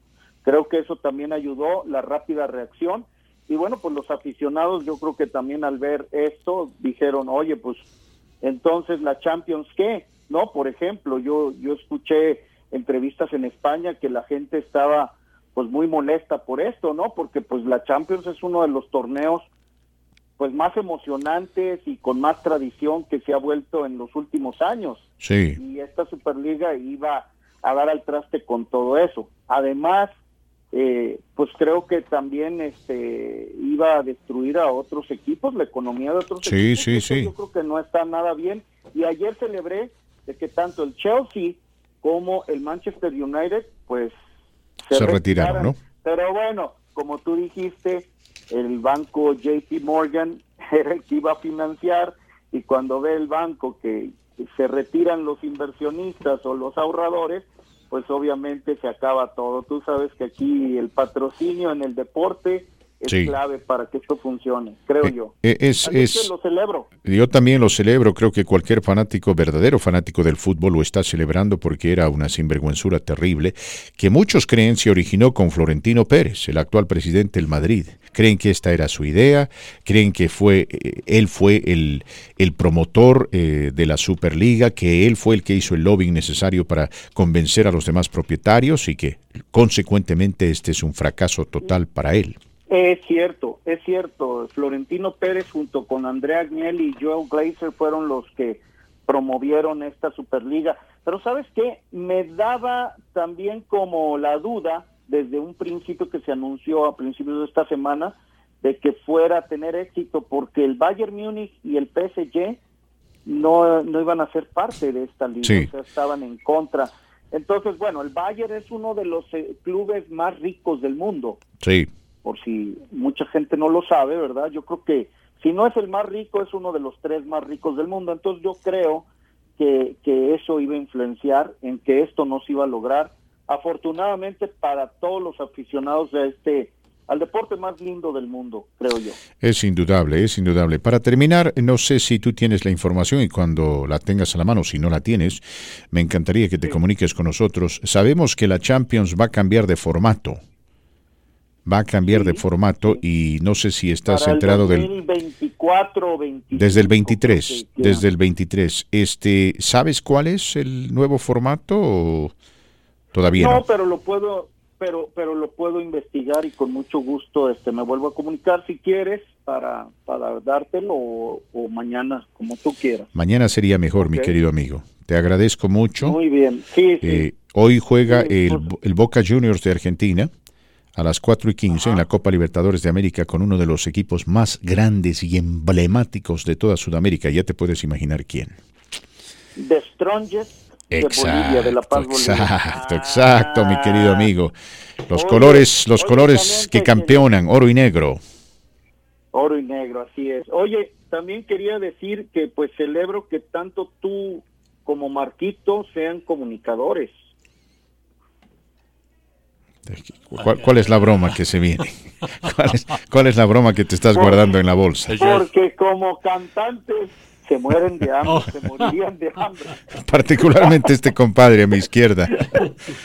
No, no, tú, ta- tú también no cantas tan mal las rancheras, pero pero una de las cosas que nada más también quería comentar acerca de los Bee Gees, una, a Ah, mí me parece una música muy fina y muy bonita. A mí me tocó, Sí. Pues cuando estaba yo en secundaria, a- hacían tardeadas, bailes, pues entre los jovencitos, y, y esa era la música que a mí me tocó bailar en esa época, ¿no? Eso Ujú. fue mis primeros, y pues claro, por ahí un primo de broma me decía Travoltín, ¿no? Porque quería imitar los pasos. De- ya me de imagino. John Travolta. sí, sí. Es que en, Eh, aqu- sí, en pero- aquella época... pero- Adelante. ¿Sí? No, Sí. te decían en aquella época, Fernando no le tocó Yo- yo una- vivir yo no, no, yo una vez vi- no, yo me acuerdo de los queri- Gees. Todos queríamos imitar a John Claro, yo, Travolta. yo me acuerdo de los Bee Gees, eh, una vez vi a Clemente, muchas gracias Clemente, una vez vi a Clemente tratar de imitar precisamente a John Travolta, El paso del ruso, ¿no? no, y quiso dar un giro, no ese giro de 180 grados moviendo la cadera, que Travolta lo hacía tan bien, a Travolta le tomaba aproximadamente, creo, 30 segundos hacer eso, a Clemente le tomó media hora, pero consiguió el objetivo, consiguió el objetivo. En ese sentido hay que, hay que saludar el hecho de que mucha gente hace el esfuerzo, Marco Martínez, como usted hace el esfuerzo de cantar, ¿no? Ese esfuerzo yo canto, yo innato, canto, yo eh, esa fe que usted se tiene a sí no, mismo. señor, Eh, sí, a los oyentes probablemente les chillan los oídos, pero usted eh, sigue manteniéndose firme al pie del cañón. No Lo propio con sus pero sí. recetas es algo admirable, No, Eh, sus no, recetas pues, bordean en lo absurdo si y, la gente francamente pues, eh, pierde el apetito al escuchar eh, este conglomerado de ingredientes que son tan simplentones que cualquiera, cualquiera francamente los podría idear. Pero Ajá. usted se sigue teniendo fe. Eso es lo que yo asombro. No, yo la fe que usted se tiene como cantante y la fe No, que usted no, se tiene como chef. Yo descubrí que puedo... Admiro esa fe. pues, yo, yo descubrí que puedo cantar en el karaoke, pero en serio. Digo, no tener Ah, una voz, uy, que según usted. Pero sí canto, Ah, en serio, ah, no canto como- malas rancheras. Como, como dicen en inglés, ¿no? Pregúntele aquí a mis compañeras. Como una dicen en vez inglés. les canté a capela. ¿Está listo? Es más, y socorro, Como, di- socorro. como dicen en inglés, you, uh, la- you, my friend Marquito, Ah. you're a legend En un, in even- your own en un- mind. en- en un evento privado en Aurora, Mm. recuerdo, estaba Claudia, Mario, Sí, sí, sí, yo me acuerdo, yo me Jay acuerdo, Chávez, yo me acuerdo. servidor, socorro. Yo me Ya, acuerdo. Antes de retirarme para irme a trabajar, un sábado en la, no- Me en la acuerdo, tarde, me acuerdo. empecé a cantar a capela. Me acuerdo. ¿Cuál era? Es inútil dejar de quererte. Hasta Socorro volteó sorprendido. ¿quién Sí. está cantando tan bonito? No me. Oh my God, es Marcos. ¿era- ¿Era su cumpleaños o qué? No, era una fiesta No, privada. yo, ah. Y los amigos que estuvieron ahí presentes han de recordar esa vez. serio. ¿Cómo me cuesta? ¿Cómo me cuesta creer? En fin, oh. mis queridos amigos, tenemos que ir a la pausa. Al regresar, le voy a contar una interesante noticia: cómo los carteles de la droga en México están reclutando adolescentes estadounidenses para que los ayuden en sus distintos. Nuestro amor es así, y al hacerlo tú y yo, todo es más bonito. Y en él se nos da todo eso que está y lo que no se ha escrito. Cuando nos abrazamos, tantas cosas sentimos, no hace falta ni hablar. Un encuentro perfecto entre el tuyo y mi pecho. Nuestra ropa no va. Nuestro amor es así, para ti y para mí, como una receta. Nuestras curvas se hallan, nuestras formas entallan en medida perfecta. Este amor de los dos es locura que trae este sueño de paz, bonito por demás. Y cuando nos besamos, al amar olvidamos la vida allá afuera. Cada parte de ti tiene forma ideal, y si estás junto a mí, coincidencia total de cóncavo y convexo. Así es nuestro amor en el sexo. Gracias Martínez, 54 minutos después de la hora, 54 minutos después de la hora está escuchando la voz del pueblo a través de la gran cadena que bueno, no se olvide, estamos al aire desde las 11 de la mañana hasta las 3 de la tarde. Sí, 97.7 frecuencia modulada, 1280 de amplitud modulada y el internet, sintonícenos por TuneIn Radio buscándonos bajo KBNO. Mis queridos amigos, les cuento que los carteles de México han sido sorprendidos reclutando a adolescentes estadounidenses eh, para cumplir con labores criminales de hacer las veces de coyotes. Sí. Eso es lo que se pide y se ofrece tres mil dólares a cualquier adolescente quien se anime a recoger a inmigrantes indocumentados en la frontera y a cruzarlos, a traerlos hacia los Estados Unidos de América. Estos inmigrantes son eh, objeto de abuso y explotación por parte de estos coyotes quienes trabajan para los carteles y quienes los transportan hasta la frontera. Y repito, a través de distintas plataformas sociales como TikTok, por ejemplo, reclutan adolescentes estadounidenses, particularmente blanquitos, para que transporten a estos inmigrantes a través de la frontera. Ese es el trabajo que estos adolescentes tienen. Deben cruzar la frontera con estos eh, inmigrantes y luego adentrarse a las ciudades estadounidenses y buscar un determinado lugar donde otro vehículo recoge a los inmigrantes y los transfiere a distintos eh, inmuebles dentro de la ciudad para que esperen su turno para integrarse entre la gente. 172 mil inmigrantes fueron interceptados por las autoridades en el mes de marzo. Sin embargo, la patrulla fronteriza cree que por lo menos cada día mil inmigrantes logran entrar a los Estados Unidos de América. Adolescentes estadounidenses, particularmente de la raza blanca. Y claro, porque son los que menos sospechas despiertan. Así lo están haciendo los carteles, organizaciones criminales en México que tienen tentáculos por todo lado y definitivamente tienen empleados aquí en los Estados Unidos de América, ya sea gente con doble nacionalidad o personas como en este caso de la raza blanca que simplemente quieren ganar dinero. Marco Martínez. Por años, por años, en serio, digo, qué bueno. es que ahora se ha sofisticado el sistema, ahora es mucho más fácil Sí, hacerlo, ¿no? sí, por TikTok, por. Facebook, por... Exacto. ah, ¿Cómo se llama el otro? Instagram. Instagram o. WhatsApp, whatever. Por años se ha uh, puesto en práctica lo que usted acaba de comentar, lo, lo bueno que aquí ya se publica, se hace conocimiento público, la realidad. Esto a lo largo y ancho de la frontera, también Fernando yo, también reclutan a jóvenes norteamericanos y si son México-americanos mucho mejor para que pasen a ser parte de cierta rama del crimen organizado.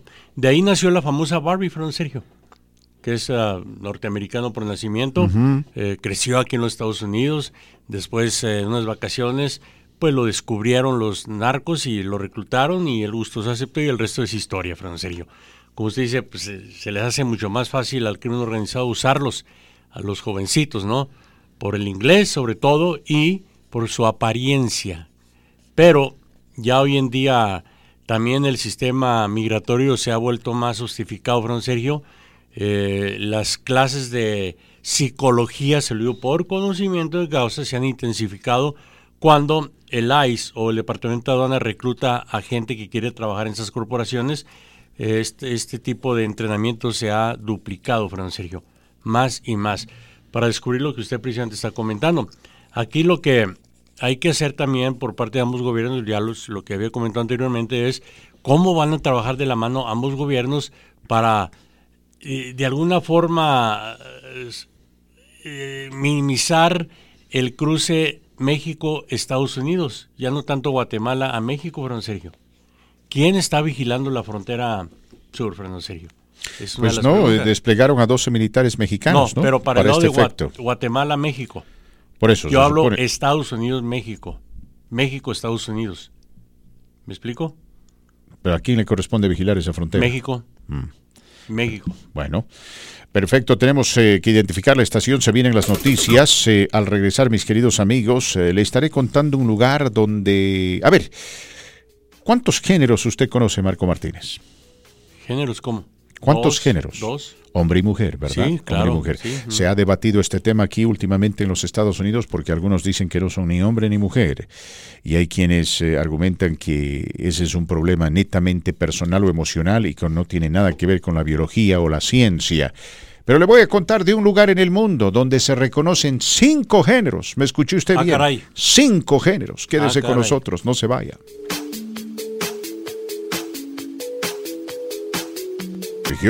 A través de la gran, gran, gran cadena que bueno, 97.7 frecuencia modulada, 280 de amplitud modulada y el internet. Recuerde, usted nos puede escuchar sintonizándonos en TuneIn Radio, buscándonos bajo KBNO o de lo contrario, bajando la aplicación de esta su estación a su teléfono celular. La aplicación se llama Qué Bueno, repito, Qué Bueno, y es totalmente gratuita.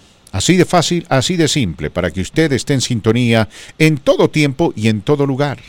Escuchando este su programa La Voz del Pueblo con su amigo y servidor de siempre Fernando Sergio. Acá, en el centro de la ciudad, a través de las enormes ventanas que adornan este estudio, podemos eh, apreciar cómo poco a poco la nieve está empezando a caer. Es bastante menuda en este momento. Aparenta ser lluvia, Marco Martínez, pero Sí. si usted pone un poquito de atención se dará cuenta de que es nieve porque está sujeta a la fuerza del viento. ¿Ah? ¿Ve usted? Observe con atención. ¿No? La tercera ventana. Ahí está, la tercera ventana. ¿Abra los ojos bien? Ah, mire. Ah, fíjese. Ah, no me he dado cuenta. O sea, su pronóstico Ah, estuvo en lo cierto. Sí, aguanieve. Agua-nieve. No diga nieve, aguanieve, lo corrijo. Disculpe el atrevimiento de corregirlo. Mm.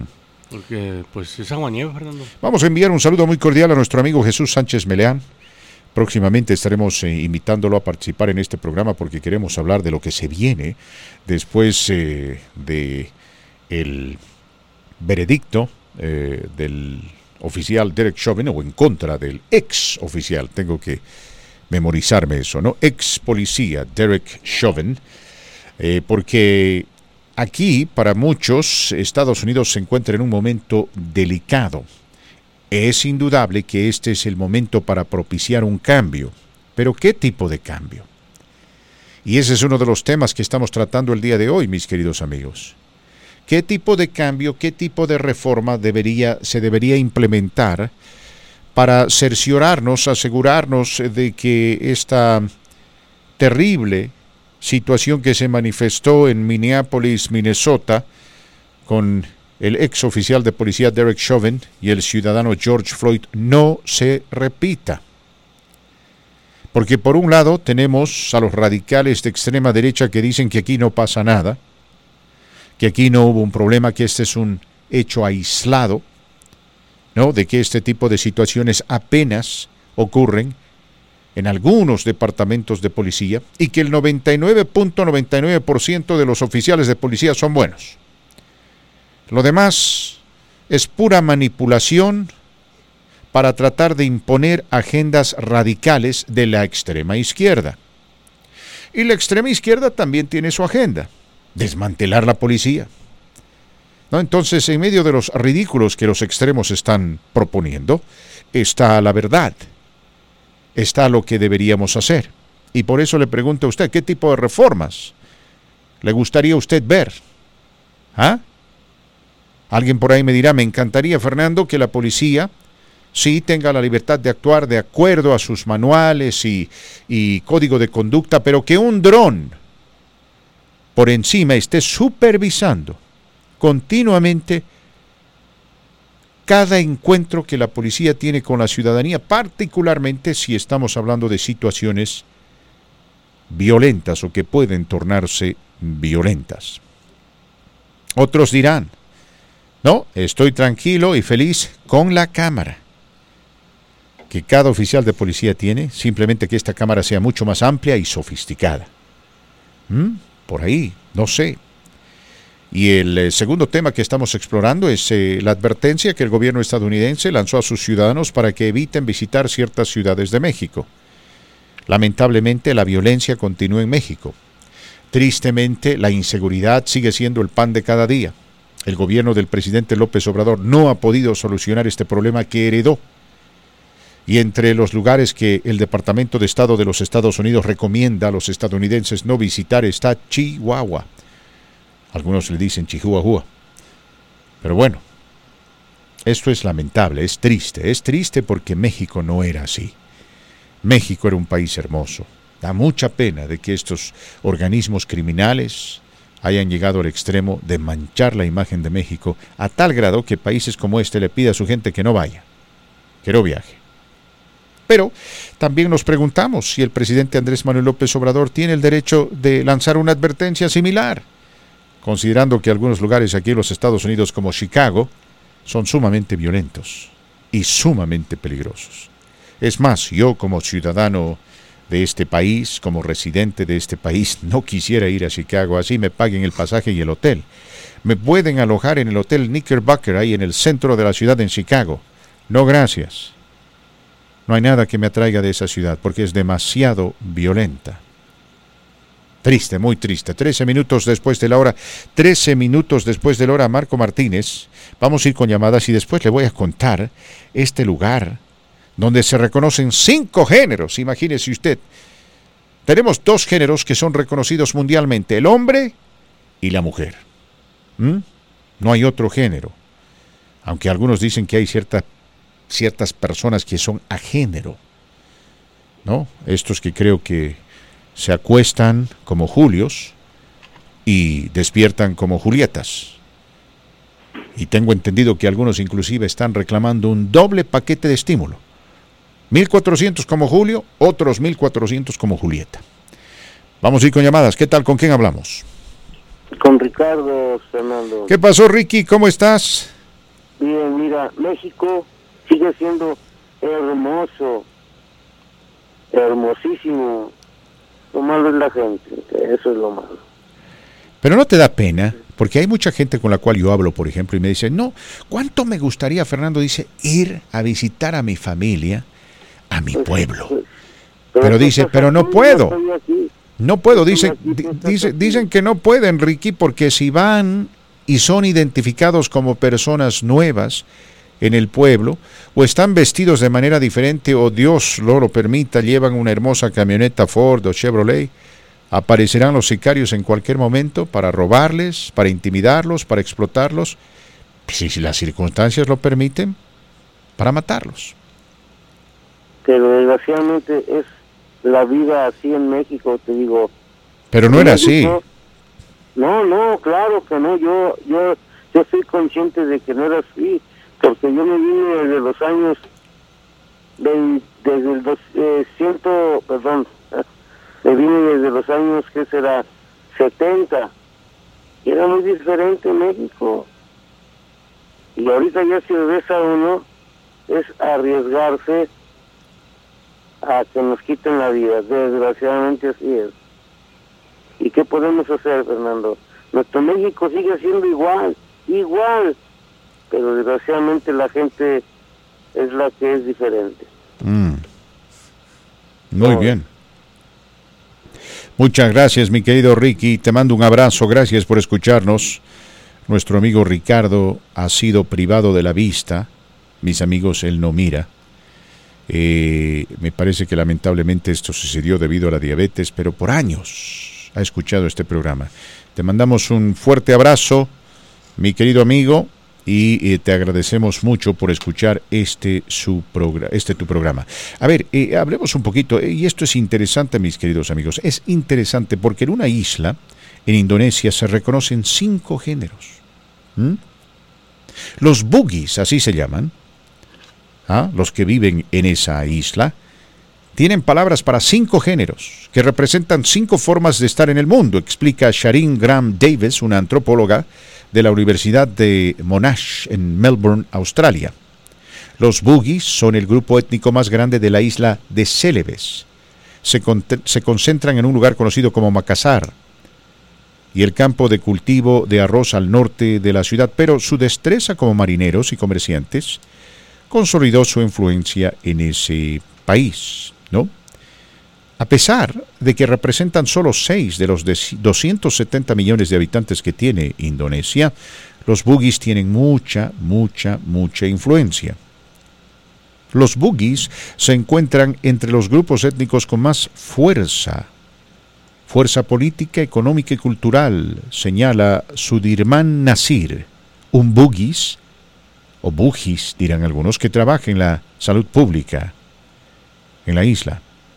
La antropóloga Davis explica que en la sociedad bugis los géneros makurai y oroaní corresponden a los conceptos de mujer cis y hombre cis en el occidente. Por ejemplo, dice los kalalai nacen con cuerpos femeninos pero asumen roles de género tradicionalmente masculinos. Pueden llevar camisa y pantalones, fumar cigarros, llevar el pelo corto y realizar trabajos manuales. Por otro lado, los kalabai, dice, nacen con cuerpos masculinos pero asumen roles de género femenino. Usan vestidos y maquillaje y se dejan crecer el cabello. Muchos kalabai trabajan en salones de belleza. También ayudan a planificar bodas y actúan en ceremonias. Los Calabai no se hacen pasar por mujeres, detalla la antropóloga Davis, sino que exhiben su propio conjunto de comportamientos femeninos que serían mal vistos en las mujeres Makunrai, como usar minifaldas, fumar y actuar de una manera más sexualizada exteriormente. Dentro de la sociedad bujis, las personas Calabai y Calalai pueden ser mal vistas en algunos sectores, pero son ampliamente toleradas. Incluso se considera que juegan un papel importante en la sociedad, así que nadie es atacado ni perseguido, dicen. El quinto género bujis es el bisú, que no se considera ni masculino ni femenino, sino que representa la totalidad del espectro del género. Los bisú, como los calabai y calalai, muestran su identidad a través de la vestimenta. A menudo usan flores, un símbolo tradicionalmente femenino, pero llevan la daga keris asociada con los hombres. Muchos bisú nacen intersexuales, pero el término tiene implicaciones más allá de la biología. Entonces, Marco Martínez, en esta isla, en Indonesia, tienen a los hombres, a las mujeres, a los calabai y calalai y también el bisú. Y como le decía, ¿no? Entre los calabai y calalai son hombres que actúan como mujeres y mujeres que actúan como hombres y el bisú es básicamente un poquito de ambos. Y fuera de ello están los que son propiamente considerados como hombres y otros, y perdón, las que son propiamente reconocidas como mujeres. Interesante, cinco géneros que se reconocen en esta isla que tiene bastante influencia, dicen en Indonesia. Interesante, interesante, interesante.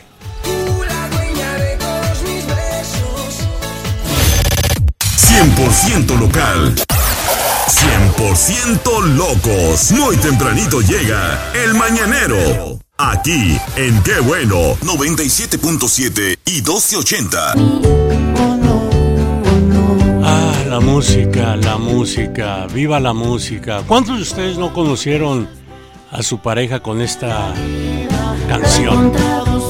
En su tiempo con Roberto Carlos, hoy modernizada con Vicentico. Muchos, ¿verdad? ¿O cuántos no conocieron a la que hoy es su señora esposa con este estilo de música? Ciclos musicales van y vienen. Hoy, pues otro tipo de música que quizá en 20 años algún comunicador dirá lo mismo que un servidor. ¿Cuántos de ustedes no conocieron a su pareja con esta rola? Sea quien sea, ese es el poder de la música. Con este clima, ¿a poco no? ¿A poco no? Se escucha mejor la buena música. Cielo nublado, poca neblina, algo de aguanieve, fría la tarde. Y usted que está trabajando, estoy segurísimo que está ansioso, ansioso por salir de su horario de trabajo, ir a casa, donde la familia lo espera con los brazos abiertos. Yo siempre he dicho lo siguiente, basado en lo que mi madre me dijo hace muchos años. Mi hijo, busca un calorcito, mi hijo. Que te preparen un plato de frijolitos. ¿Y qué, qué razón tenía mi madre en paz descanse? Que no hay mejor forma de vivir la vida que lo reciban a uno con los brazos abiertos en casa, platicar, con quien esté a su lado y luego le sirvan un plato de comida. Sea suculento o sea humilde, cualquiera que éste sea. Y no llegar, que muchos, muchos desafortunadamente los hay, donde nadie lo recibe, sea por... Así lo eligieron ellas ellos. O no les tocado la suerte de encontrar a alguien que sea su pareja. Siempre he dicho eso, ¿eh? Aunque sea con un platito de frijoles, pero que lo preparen con amor. Por eso muchos, muchos dicen, no hay como la comida de mamá. Porque mu- muchos, muchas madres preparan el platillo con los mismos ingredientes que otras mujeres o que otros hombres, etcétera. Pero es que la diferencia es, lo preparan con amor. No sé si usted esté de acuerdo conmigo o no, pero es mi forma de pensar. Si es que sea feliz, yo lo único que le digo cuando se sienta eh, medio triste, siempre habrá alguien a su lado con quien compartir eh, la vida. Y humilde un consejo práctico no sirvió. No, no salga a buscar el amor, eh. No salga, no insista en lo que no podrá ser suyo. Las cosas llegan. Pero eso de que voy a salir a ver si me encuentro con el amor de mi vida, yo no creo en eso, porque el amor llega cuando menos lo espera. No sé, podrá ser en un restaurante, en un baile, en la cocina, en la construcción, no sé. No, no sabría decirle. Pero que llega, llega. ¡Ah! Y sobre todo si se trata del amor a primera vista. telefónicas, llamadas telefónicas mientras eh, disfrutamos de la nieve, una nieve que de ninguna manera es copiosa, por el contrario, apenas acaricia los rostros de aquellos quienes se enfrentan a la madre naturaleza y sus inclemencias afuera de algún edificio o su casa. Nosotros aquí bien calientitos, demasiado calientitos. Está bien calentón, sí, oiga. sí, sí, si quiere que le confiese la verdad. Paga el calentón, está muy... Yo te- qué ¿qué- qué- que tengo cara de calentón No, o que pero tengo cara de jefe? ¿quién- es que el- ¿No? Oiga, Yo, yo no soy el encargado de eso, hable con el ingeniero. Pues bájele. Hable con Carlitos. Allá en la oficina no, no la, Hable con no- Carlitos. La, ya ni la muelan, hombre. Vamos a ir con llamadas Bájele. telefónicas. ¿Qué tal? ¿Con quién hablamos? Hola, buenas tardes. ¿Cómo estás? Bienvenida. Muy bien, gracias. Ah, Marco Martínez, es- tengo siete años esperando a mi príncipe azul y no llega por paquetería. Ay, caray. Un consejo a la señora, por favor, usted que se hace el galán, usted que supuestamente es un experto en la materia del amor y demás, a ver, Es un que consejo. ella hace el comentario, Reyes, de que en su llamada que tenía telefónica, Bruno Sergio, en esta conferencia que tuvo, eh, yo Sí. comenté que el, el amor no, no se busca. No. El amor llega. No, el amor llega, el Sí, amor llega. exactamente. No, no, le, le- le va a llegar. Nomás mantenga la fe muy en alto, pero... ah, Bueno, bueno, a ver, a ver, sí, a ver. sí, sí. Hay, hay que, hay que ser consciente de lo siguiente, ¿no? No va a llegar si, so- si, si estás ahí metida Ah, en tu no, no, casa sí, y nunca no. vas a ningún Sí, lado. sí, pero si va a salir, es que hoy voy a buscar el amor, tengo que encontrar a, a mi hombre, a mi macho, y salen con esa mentalidad. No, no, no. Ahora, entonces, usted, se opone entonces a estas, eh, a estos sitios de internet, por ejemplo, que promueven, Oh, sí, no. como, ¿cómo se llama? Como, Eh, caray, hombre. no, no me acuerdo el nombre. Dates, Pero- pero dates. había una muy, muy famosa y es muy responsable, por cierto, ¿no? Porque hay eh, unas y hay otras, ¿no? Oh, no, sí. Algunas son extremadamente irresponsables, pero esta, esta no era eh, para nada mala y, tengo entendido que ha, que ha tenido mucho éxito en, en unir a algunas personas, mi querida. ¿Has, Mm. Oh, has pensado en algo así? No, hombre. No, no, la verdad no. ¿Por qué? Este, yo estoy, yo estoy de acuerdo con Marco. Yo Gracias, gracias, mi reina, gracias, no gracias. soy de las que saldría a buscar el amor de mi vida. ¿No? Pero, pero sí sale a divertirse a la iglesia, o no, no sé, no sé. no, Sí, sí, de vez en cuando Sí, se da una sí, vueltecita sí con las amigas. eh, mientras yo, humildemente hablando, ahora sí que me voy a convertir en el doctor corazón. Yo, humildemente hablando, le recomiendo, sea usted. ¿Me explico? Sí, Trate sí, no, no trate de ser otra persona que no es usted. Humilde y sea usted. That's it. Si- si- Exactamente. Si, se encuentra un hombre que Quiero la que sí diga. No, diga usted, termine. Digo, digo, si se encuentra un hombre que la quiera cambiar, oye, ¿y ¿por qué no eh, usas este tipo de ropa? Oye, no te vistas así tanto. No, no, no, no, no, no. Mándelo a, ya sabe a dónde, ¿no? A Chihuahua. Sí, Usted- ¿verdad? sí, si sea usted, complázcase usted misma con la actitud, toda la actitud frente a usted y con mucha fe. Y, y verá que tarde o temprano le cae por ahí un galán, hombre. Verá, hombre. También hay muchos hombres que no buscan lo superficial, ¿eh? Buscan Estoy- a la es- mujer sincera y humilde. Oye, nomás, Fernando, abrimos una sección aquí, Fernando. Buscas tu media naranja. En la voz del pueblo te daremos los consejos cómo conquistar a tu media naranja. No existe eso de media naranja. Oh, usted qué cree? Usted no cree en el amor, No, ¿verdad? no, yo sí creo en el amor, pero no existe eso de media naranja, etcétera. Cada persona es un mundo aparte. Simplemente es cuestión, es cuestión de encontrar a alguien con quien tú Sí. puedas congeniar. Sí, sí. aceptando ciertas cosas que no te van a gustar. En el caso de Marco Martínez, por Sí, ejemplo, sí. si él fuese, tendrías que aceptar el hecho de que este hombre desayuna, almuerza y cena chicharrón, ¿no? Entonces, ¿qué podrías hacer? Tendrías que aceptar eso, aceptarlo así sí, como claro, es. y, y- ¿Mm? y complacerlo, pues ¿por qué no? Claro. De eso Eh, se trata, ¿Sabe usted cocinar chiles rellenos? claro, Eh, ¿Flautas? Claro que Eh, sí. ¿Me permite, Fernando Sergio Freire Leite? No se crea, no, no se crea, señora. No, no, no, con todo respeto. No, no, Oiga, ya, quiero diga. Quiero aprovechar para felicitarlos por el programa y para agradecerles que nos entretienen, nos hacen reír y sobre todo que nos informan. Fernando. A ti las Eh. gracias por escucharnos, a ti muchas gracias por escucharnos y lo que siempre le pido a cada oyente, ¿no? Que por favor, repito, por favor, pase la voz. Ah, Claro porque que siempre hay alguien que está viviendo debajo de una piedra que todavía no escuchó el programa. Ah, sí, sí, sí, es cierto. Bueno, pues que tengan muy bonita tarde. Igualmente, gracias, Aquí le mandan gracias. un mensaje, dice, ya el amor a mí me llegó, hoy solo me conformo con un Hable compañero. frente al micrófono. Ah, perdón, ya el amor a mí me llegó, hoy solo me conformo con un compañero para envejecer, ojalá que llegue. No lo entiendo. Ya, A ver, repita, por favor. ya el amor a mí me llegó, Ajá. hoy solo me conformo con un compañero para envejecer, ojalá que llegue. Ah, ya entiendo. Usted subió... Ya entiendo. Básicamente lo que está diciendo es esto, que en su momento ella estuvo, ella o él, Le llegó. eh, estuvieron eh, Enamorados. enamorados. de alguien, pero Ajá. que lo que ahora ya eh, no están buscando amor, simplemente un compañero. No, no, no, no, eso no estoy de acuerdo contigo, Susi. Usted subió algo en su página Facebook muy interesante el día de ayer sobre este poeta al cual consideraban como un loco en su tiempo y es uno de mis favoritos. Dejó un legado poético muy controversial, Khalil. Sí, Khalil- sí, sí. Sí, Khalil, sí, sí. sí, subí uno de sus pensamientos, sí, señor. Es, es- yo, yo se lo recomiendo, amiga, amigo. ¿eh? Es, ah, fue ignorado en su tiempo, te, tengo entendido, y se publicaron uno o dos libros eh, con un contenido poético, una literatura poética muy, muy interesante. A mí, lo personal, cuando vi a Fernando Sergio, me dije, mira, Fernando sí conoce literatura. Fernando Por conoce de poemas. Por favor. Y eso que Fernando no cree en el amor. ¿eh? Por favor. No, yo sí creo en el amor.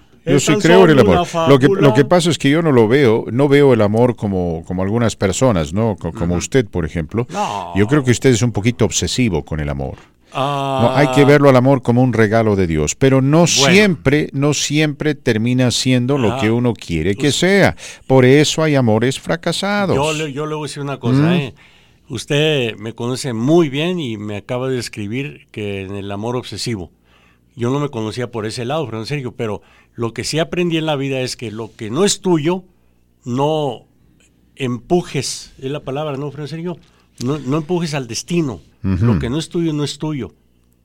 Porque cuando obtienes lo que no es tuyo, O sea, o sea, a la buena o a la mala, eso, es A- un- a- a un- ver, eso va a fracasar. A ver, usted me quiere decir entonces, en simples palabras, lo que no es tuyo, En cuestión de amor. No es de tuyo. En cuestión de mujer. vamos. porque si fuera tuyo, estuviera contigo. Como no está contigo, es que no es tuyo. Y si estás mirando desde afuera hacia adentro, le pertenece a otro. O a veces, Más eh, o menos así. O sea, para sacar una simple conclusión, ¿no? De que lo que no es de usted, pues no es de usted. No, no, es exactamente. No, profunda, Ahora, profunda, profundo el a pensamiento. mi amiga, recuerde que. Gran reflexión. Yo sí creo mucho en esto del amor a primera vista. No sé Mm. usted, Francisco. Yo, amor a primera vista, no. Yo sí creo en no, ello. No. Sí, sí. Yo creo que uno, uno puede encontrar una persona que le guste a primera vista, Ah, pero... es que hay que definir, ¿te gusta o amor a primera vista? Es que am- amor es una palabra mucho más grande y profunda que gustar, Marquito Martínez. No, usted no se ha O sea, porque de si usted dice Usted amor a no primera vista, me quiere decir que de pronto mira a una persona y ya la ama, mire, está dispuesta a morir por esa persona, lo- sacrificarse sí, por esa persona. Cuento de hadas, Yo se cuento lo de hadas. escribir. Cuando, Cuento cuando de ve hadas. a la persona, le gusta, dice uno, Y sin mira nomás, qué hermosa, qué guapísima, Dios mío mi vida, pero ¿dónde salió esta, ay, este flor de capullo? Señor, gracias por abrir el cielo y aventar Ujú. estos bellos angelitos aquí al planeta Tierra. Esas llantas tienen que ser para mi carro, Dios mío mi vida. Y, yo, Mira. y lo otro, cuando veo uno el amor, se queda uno con la quijada abierta, el cerebro comienza se, se- se embrutece uno, se atonta uno, Sí. cosquillas en el estómago, cosquillas por acá, Sí. y no hay ni qué sé. No, eso ni- puede ser su diabetes. eh, eh, no, no, eso Puede ser su diabetes. Pe- pe- diabetes. déjeme O sea, decirle, ese es el amor. yo, yo voy a destrozar ese su argumento con una simpleza. Oh, no, es que con una simpleza. no, Fernando, no. ¿Cómo usted Ah, puede mandarse semejante exabrupto y atrevimiento Oh. de decir que ama a alguien si ni siquiera conoce a esa persona? Es que es amor. por favor, Es que es el amor Dios mío, estoy- por favor, ya me duele la cabeza de escuchar estos cuentos de hadas el amor trogloditas y de antaño. Espéreme, estoy ya le que escuché en alguna canción. La diferencia. Ve a la persona, se queda uno así. Ya, ya no piensa uno en nada, ni, ni, ni, ni en el si está bello o no está bien, sino que el cerebro se, Pero- pero- se bloquea totalmente. Pero, pero usted en Ese cada. es el amor a primera vista, señor. Usted, mi querido amigo, en Uy, cada cándale, intersección se encuentra con cándale. alguien que produce esa sensación Ya en me usted. pasó a mí el amor a primera Por vista, hombre. favor. Sé lo que hablo. Mire, le voy a dejar con este Y- y pensamiento. ahí, de, de Jalil, Escuche bien. De Jalil. Khalil Gibran. Cali- ese que ese era Dice, canijillo, dicen que- en el que corazón de Juárez, todos los inviernos, escúcheme bien. A ver, Es más, memoríceselo para la próxima vez que se vuelva a enamorar a primera vista. Dice, en el corazón de todos los inviernos vive una primavera palpitante. Y detrás de cada noche viene una aurora sonriente. Wow. Khalil Gibran. A lo que nuestro amigo Carlitos, a través de un mensaje de Facebook, dice, ¿qué Khalil ni qué Khalil? Más abrazos, menos balazos. Viva mi presidente AMLO, el mejor en toda la historia y el mundo entero y también de aquí a Marte. Ay, ay, ya nos echó a perder nuestra sección de amor. Ahora, ¿usted conoce este siguiente poema? ¿Qué vamos a hacer con y gente que como yo me la llevé al río creyendo que era musuela. ¿Qué vamos a hacer con gente Pero como tenía Carlitos? marido. Fue una noche de Santiago y casi por Marco, compromiso. Marco, no se apagaron los no, no, no, faroles no, no, y se encendieron tema, los no grillos. porque ¿Usted como usted ha conoce- sido chamaqueado tantas veces, no Ah, hay credibilidad. Federico García Lorca, el No gran poeta español, que señor. Usted está repitiendo a Federico García Lorca. ¿Sabe cuántas veces se casó Federico García Lorca? ¿Sabe? ¿Cuántas? ¿Sabe cuántas veces se casó? Averigüe antes de Por, por- eso escribió ese poema. Averigüe antes de Me porté como quien soy, como un gitano legítimo. Sí. Le regalé un costurero grande y de rajo pajizo. Fíjese, ya está discriminando a las mujeres, Mas de- no hablando de que les regala costureros. porque ¿Cómo- cuando por- le llevaba al río no, me dijo ¿por qué que era mejor no le regala una, ¿Por qué mejor no le regala una lavadora? Pero tenía marido. ¿Ah? ¿Por qué mejor? Por favor, ya están discriminando a la mujer. Estamos en el siglo XXI. Que te regalé un costurero, como si la mujer solamente hubiese nacido para coser. la inspiración del- Pero quiero decirle lo siguiente, estábamos hablando con nuestra amiga Sí. y ¿sabe qué? Hablando del Internet, le juro. Y esto no, no les miento, mis queridos amigos. Si ustedes van en Internet y, y buscan sitios para, para encontrar pareja, eh, van a indudablemente eh, eh, sorprenderse eh, de la amplia variedad de sitios que existen para este efecto. Pero, pero importante acá, pero aquí también existen sitios para otras cosas. ¿Quieres salir con un hombre casado? Hay un sitio para eso. ¿Quieres salir con una mujer casada? Hay otro sitio para eso. ¿Ha estado usted soñando con un trío sexual? Hay un sitio para eso. Wow. ¿Quiere tener relaciones sexuales con una pareja? Hay otro sitio para eso. Para que vea, el Internet se ha convertido hoy en día en una plataforma para el bien y para el mal. Aunque alguien me dirá, ¿cómo que dice mal? Es mi fantasía. ¿Quién es usted para decirme mal? Pero bueno, cada uno tiene su opinión. Lo único que te puedo decir es, la decisión es suya, Marquito Martínez. Por favor, no quiero sorprenderlo un día. ¿Qué? Estar visitando No, esos yo no, sitios, no, no, por no, favor. no, no, no, ni, yo lo quiero. Por- no, porque no, yo porque después cosas- usted nos quiere lavar el cerebro no. con Federico Lorca y Sí, demás, sí, sí, muy, muy- haciéndose el gran poeta Oiga, y en el proceso insultando a las mujeres. no, No, no, si apenas no. tengo Facebook, coma su chicharrón. Vamos con hombre. llamadas telefónicas, por favor. yo no tengo Reciba de oyente. andar buscando. Reciba usted al oyente, por favor. Buenas tardes, la voz del pueblo, adelante. Díganos, por favor, le queremos escuchar en esta bonita tarde. Adelante. Hola, buenas tardes. Buenas tardes, le escuchamos. Sí, nada más quería decirle al señor Marquito Martínez que yo también sé hacer chiles rellenos y ya me vacuné. Qué bien, mi querido amigo. Qué bien. Estamos ya me la contentísimos ya, de tus- ya me voy de aquí. contentísimos de esas habilidades innatas eh, que has podido encontrar debido a los, en este caso, no voy a decir efectos secundarios negativos, ¿no? Efectos secundarios positivos. Vaya con más llamadas, No, Marquito no, Martínez. ya Vaya con más llamadas. No, usted tome las llamadas. Ya, Yo la voy a tomar. Línea 26, la de a Cuauhtémoc. ¿Qué tal? ¿Con quién hablamos en La Voz del Pueblo? Con Pablo. ¿Qué pasó, mi querido Pablito? Con permiso de tomar agua, ¿verdad? Vaya a tomar agüita, Marquito, por favor. Está tan a inspirado aquí. agüita.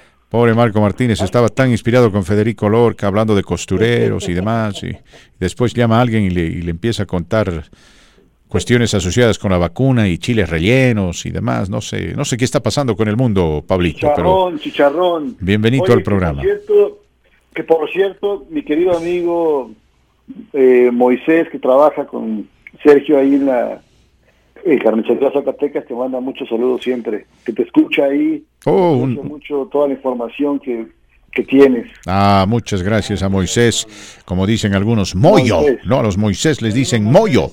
Un saludo, Moisés. Gracias, gracias, mi querido amigo. Y pasa la voz, al igual que Pablito, de que hay un programa que se llama La Voz del Pueblo y está al aire de lunes a viernes, de 11 de la mañana a 3 de la tarde, a través de Radio Que Bueno, 97.7 frecuencia modulada, 1280 de amplitud modulada y el Internet. Pablito, Es correcto. ¿Qué pasó, mi querido Fernando? ¿qué nos cuentas, mi querido amigo? Pues mira, mi querido Fernando, lo que quiero comentarte es un poco lo que pasó el día de ayer. Ajá. He estado reflexionando al respecto y creo que se tomó una decisión acertada y creo que va a tener repercusiones definitivamente en todo el país y espero que en las policías eh, que también forman parte de todos los cuerpos de seguridad porque creo que eh, aquí lo que se tiene que regular definitivamente es el abuso de la fuerza, que tú ya lo has comentado en múltiples, múltiples ocasiones. Eh, yo siento que los policías siempre van a ser necesarios. Lo único que hay que regular es el, la- el uso de la fuerza, ¿no? Es, es lo importante. Y yo creo que esto tiene que ser una lección, pero repito, para todos los policías. Yo estoy de acuerdo contigo. eh, obviamente la extrema izquierda, y tú y yo estamos familiarizados con la extrema izquierda, y también la extrema derecha está tratando de aprovechar este momento, momento delicado eh, en eh, las relaciones sociales aquí en los Estados Unidos para promover agendas radicales. ¿no? La derecha, la extrema derecha, subrayo extrema derecha, dice que lo que sucedió con George Floyd es algo aislado. La extrema izquierda dice que no se hizo justicia ayer porque justicia sería implementar cambios radicales como el desmantelamiento de la policía. Sí, no, para nada, para nada estoy de acuerdo con ninguno de los dos. Yo te lo re- repito, yo pienso que hay que estar más ubicado en el centro. Eh, definitivamente eh, la policía es necesaria, Fernando, y va a ser necesaria siempre. ¿Por qué? Porque obviamente así como se comportó el policía de una manera pues no correcta, salvaje, criminal, pues así existe gente común y corriente que por fuera actúa exactamente igual. Entonces, es necesario, eh, la- de hecho, la, la policía, y tú, tú bien lo sabes, ¿no? Es eh, de manera constitucional, tiene el derecho de usar la fuerza. O sea, eso, eso es legal, ¿no? La única cuestión es cómo uso la fuerza, ¿no? Exacto. Y en este caso hay que tener nada más sentido común. Es un caso de sentido común. Y también hay que proteger a los policías, definitivamente. Por sí. supuesto. Pero cuando se trata de tomar medidas ya en contra de X o de X grupo, ¿no? O racial, X, Z o Y, pues obviamente nosotros estamos conscientes que no debe de operar así. Es la única situación, ¿no? Tienen y son necesarios, no hay que desmantelar absolutamente nada. Yo no estoy totalmente de acuerdo. Y estos grupos extremistas de un lado y del otro, yo creo que deben de moderarse y lo que tienen que hacer simplemente es educar y capacitar a sus policías para que actúen de acuerdo a la ley. Punto. Nada más. Gracias, mi querido Pablito, tienes toda la razón. Ojalá, ojalá. Fernando, Ojalá la gente, la gente escuche, ¿no? Eh, eh, el cuestionamiento, los consejos, las arengas de gente como tú que está buscando precisamente ser eh, sumamente pragmático eh, entendiendo que este es un tema delicado en todo el sentido de la palabra. Digo, ojalá, porque ya tenemos a la representante Alexandria Ocasio Cortés hablando de, de desmantelar la policía y de reformas que van a dar lugar a una policía comunitaria y demás, eh, cambios radicales que pueden tener efectos nocivos en la sociedad. Gracias eh, a nuestro amigo Pablito, quien siempre nos escucha y quien participa en este programa con casi siempre, ¿no? Opiniones acertadas. Eh, nos manda un mensaje nuestro amigo Marcello, el único italiano que escucha este programa fanático de la Juventus, dice, cállense chachalacas, no sé de lo que estaban hablando, porque acabo de sintonizar el programa, pero cállense chachalacas. Mano de Diego, de Dieguito Verdaguer. Pero bueno, él es nuestro amigo. A Diego lo conocemos, es una gran persona. Tuvimos el gusto de tratarlo aquí en los estudios de radio. Qué bueno, pero Víctor es nuestro amigo. Así que le enviamos un saludo a Víctor eh, y a toda su familia y agradecemos mucho que escuche este programa. 57 minutos después de la hora, quiero subrayar el punto que enfatizó nuestro amigo Pablo. Y, por eso les preguntaba, y vuelvo a repetir la pregunta mis amigos, am, ¿qué tipos de cambio se deberían promover? Porque, eh, una vez más, ¿no? La, extrema izquierda tiene esa agenda radical de cambio, socialista, en algunos casos comunista, que no viene al caso. La gran mayoría de estudios, eh, al igual que su servidor, no quieren que la policía sea desmantelada, en lo absoluto, pero sí queremos que sea reformada.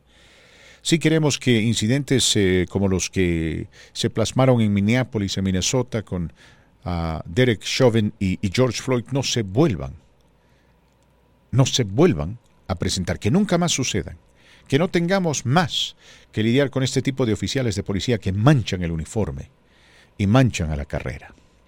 En fin, envío también un saludo muy cordial a nuestro amigo Alfredo Hernández, eh, quien eh, muy gentilmente eh, habló con nosotros ayer, nos ayudó a entender un poco cómo funciona esto de, de los juicios, la deliberación del jurado, el fiscal, la defensa. Es más, él como fiscal ha estado en múltiples eh, situaciones como estas y, y no, no, no nos explicaba cómo, por ejemplo, eh, cuando el fiscal está haciendo la presentación de su caso, o, es- el- o el abogado defensor, ¿no? Siempre de reojo observa al jurado para ver eh, cuál es la reacción no verbal. Dicen el lenguaje no verbal, aquello que no se comunica con palabras, sino con obras. Corporal. Mm. Digamos que usted ah, se, se toma la nariz así, ah, o si- es que no puede tener teléfono celular, pero se rasca la cabeza o bosteza. Seguramente eso causa preocupación, ¿no?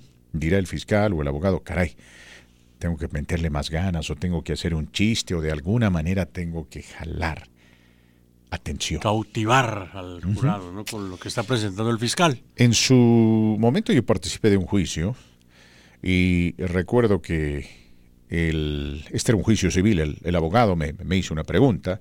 eh, cuando me senté para declarar, me dijo, señor Fernando Sergio, me dijo, "Mm", me dijo, admiro su voz, usted tiene esa voz profunda, esa voz eh, que se escucha en la frecuencia modulada, ¿no? Y le dije muchas gracias por su comentario, pero lamentablemente todavía no he dado el salto. Le dije, sigo, sigo en amplitud modulada. el jurado se mató de la risa porque, porque me dijo, you, you, you, you have that FM voice. Y le dije, "Ah, not yet, I'm still AM. Le dije, "But soon enough, soon enough. I'm pero- AM kid. ya, pero eh, en fin, eh, lo que él estaba tratando de hacer es eh, de establecer esa relación personal para que yo baje los brazos, ¿no? Para que no lo vea, para que baje la guardia, perdón, para que no lo vea como el entre comillas enemigo, sino más bien como un buen amigo, un compinche quien quería hacerme preguntas eh, para incriminar a la persona que se suponía estaba ahí para defender. En fin, dos en punto de la tarde, tenemos que identificar la estación, se vienen las noticias de carácter nacional y luego continuamos con más. Escuchan la voz del pueblo.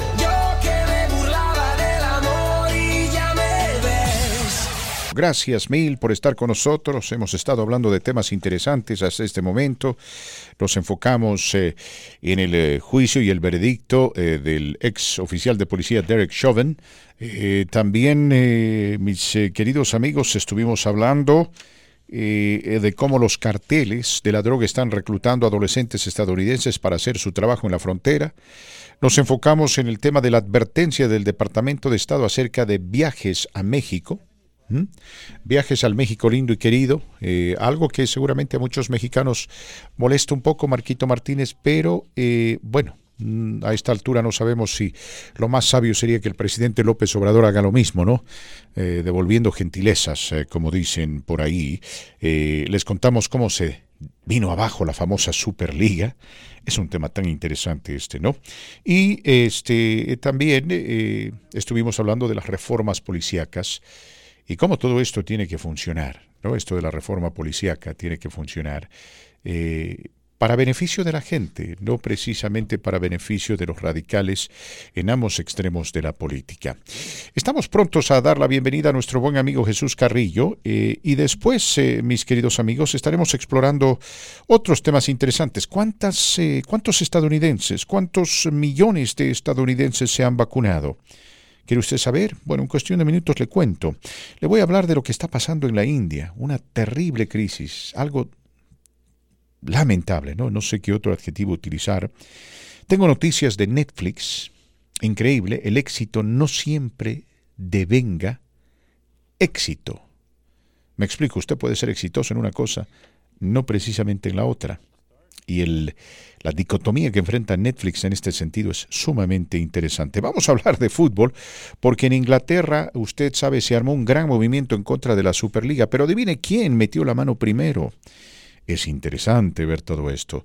Y luego eh, vamos a enfocarnos un poco en Ucrania y la crisis que Estados Unidos eh, puede enfrentar en ese lugar del mundo, que podría, mis amigos, eh, desestabilizar al mundo. ¿No? Eh, ese es el riesgo eh, hoy en día que enfrentamos en medio del COVID. Eh, la, la- posible desestabilización de determinada región del mundo que termine en otro conflicto militar que a esta altura nadie, absolutamente nadie quiere. Ciertamente yo no quiero eso, tampoco usted, ¿no? Ya, ya tenemos suficiente con esto del, del COVID. Vamos a dar la bienvenida, eh, Marquito Martínez, a nuestro amigo Jesús Carrillo. Me parece, no sé si Jesús está ahí. Sé que estaba tratando de hacer unas pequeñas correcciones técnicas para poder comunicarse con nosotros, pero ahí está, lo avisoro. Creo que Jesús está con nosotros. Mi querido Jesús, ¿cómo estás? Eh, bienvenido al programa. Gracias eh, por acompañarnos. Sí, es, eh, espero que me escuches. Estamos bien aquí conectándonos contigo. Estamos muy contentos de que nos aceptes aquí por medio de este estudio virtual. Eh, hemos estado ah, hablando con varios miembros y socios de la Cámara para poder eh, entrar en vivo y poder compartir con ustedes lo que la Cámara tiene para ofrecer a esta comunidad empresarial en Colora- en Colorado. Perfecto, muchas gracias, mi querido amigo. Mucha gente me llamó ayer. Están eh, bastante interesados en este, este programa de revitalización para la industria restauran- restaurantera, perdón, que, que está pronto a implementar el SBA por sus siglas en inglés, Small Business Administration, la Administración de Pequeñas Empresas. Cuyos detalles vas a compartir con nosotros una vez que sean conocidos, eh, porque hay mucha gente que escucha este programa que está eh, dentro de la industria restaurantera, que destaca, que es propietario de un restaurante y lógicamente están interesados en saber los detalles de este tan ambicioso programa. Pero ¿quién o quiénes patrocinan el segmento del día de hoy, Jesús? El día de hoy queremos dar las gracias, como siempre, todos los, los miércoles, a esta organización que se llama la Secretaría del Estado. La Secretaría del Estado es una, digo organización porque hay muchísima gente detrás de esto que están trabajando día a día para hacerlo mm, ah, más eficaz y más fácil para que los negocios pequeños puedan, para que las personas que desean tener su propia empresa, eh, lo pueden hacer de una manera fácil, sencilla y rápida. Eh, han creado un nuevo programa, eh, han creado una plataforma en línea y lo han hecho bilingüe y tienen este mensaje también para compartir con nosotros. Credit Union y para esto mandaron a su representante que ha estado con nosotros ya bastantes años y es una persona que te va a caer muy bien porque aparte es naturalmente, o sea, es muy approachable, es una persona que conoce a nuestra comunidad, que es nativa de aquí de Colorado, su nombre es Bernadette Pugarin y la voy a, a presentar para que la vayas conociendo, es una persona a la cual estimamos muchísimo en la Cámara porque créeme, este, es, una, es una líder, es una persona que, que está activa y que nos está ayudando muchísimo también por la parte de organizar a los grupos en Internet, los grupos que tenemos de contactos, de leads, para que podamos generar más negocio pero también le pedí a ella también que nos acompañara para que hablara de lo que son las uniones de crédito. Tú sabes, hay, hay, existen las instituciones financieras como los bancos, pero también aquí en Estados Unidos tenemos lo que es las uniones de crédito o las credit unions que conocemos uh, como credit unions, y ellos funcionan muy parecido a un banco, pero no son un banco, son algo más, son algo distinto. Y para esto, mejor que nos hable alguien que sepa de esto, y en este caso, pues es ella que es Bernadette Bugarín. Bienvenida, Bernadette. Thank you so much for having me. I appreciate the opportunity to come and talk. Perfecto, muchas gracias Bernadette. Vamos a empezar con la entrevista. A ver, la primera pregunta, ¿cuál es la diferencia entre Canvas Credit Union y un banco? Uh, what's the difference between Canvas Credit Union and a bank, Bernadette? That's a really good and common question. The biggest difference is that credit unions are not for profit and we're owned by our members or our customers, where banks are for profit and they're owned by their stockholders. That means whatever money our organization makes after paying our bills goes back to our members. Usually that's in the form of lower rates on lending and lower fees, and then higher rates on savings. Mm, muy bien, Jesús. Lo que acabo de decir es de que eh, las, las compañías, las uniones de crédito trabajan un poco distinto a lo que es un banco. Un banco es una institución este, como negocio, cuando una credit union, una unión de crédito, es una non-profit, es una organización sin fines de lucro y que, eh, y que es dueña prácticamente los, los, los, que están poniendo el dinero dentro de, estos, de estas cuentas, creando estas cuentas, se convierten parte parte de esta organización. Mis amigos, eh, conversando con nuestra amiga Bernadette Bugarín, quien representa Canvas Credit Union. Eh, segunda pregunta para ella, what does Canvas Credit Union provide for businesses and companies? ¿Qué es lo que Canvas Credit Union ofrece para las empresas y las compañías, Bernadette? Well, we're a full service financial institution. We can provide any service that a big bank can. We do everything from checking, savings, credit cards, provide health savings accounts for companies and their employees. We do loans, whether it's a business loan, an auto loan, and even mortgages. If a company is looking to expand or build new, we can lend for that as well. We offer a wide variety of lending options and have 29 branches that serve from Castle Rock up to Fort Collins. So we also partner with other credit unions to share our branch and our ATM network, which means you can visit another credit union's branch or ATM even out of state, and do your Canvas transaction just as you would in a Canvas branch, all free of charge. This is kind of what makes us as just as competitive as a large bank. Muy bien, Jesús. Me dice que um, aquí ya me la hizo bastante larga la traducción, pero me, déjales digo, tienen 29 eh, sucursales en todo lo que es este, la parte de Colorado, desde Castle Rock hasta Fort Collins.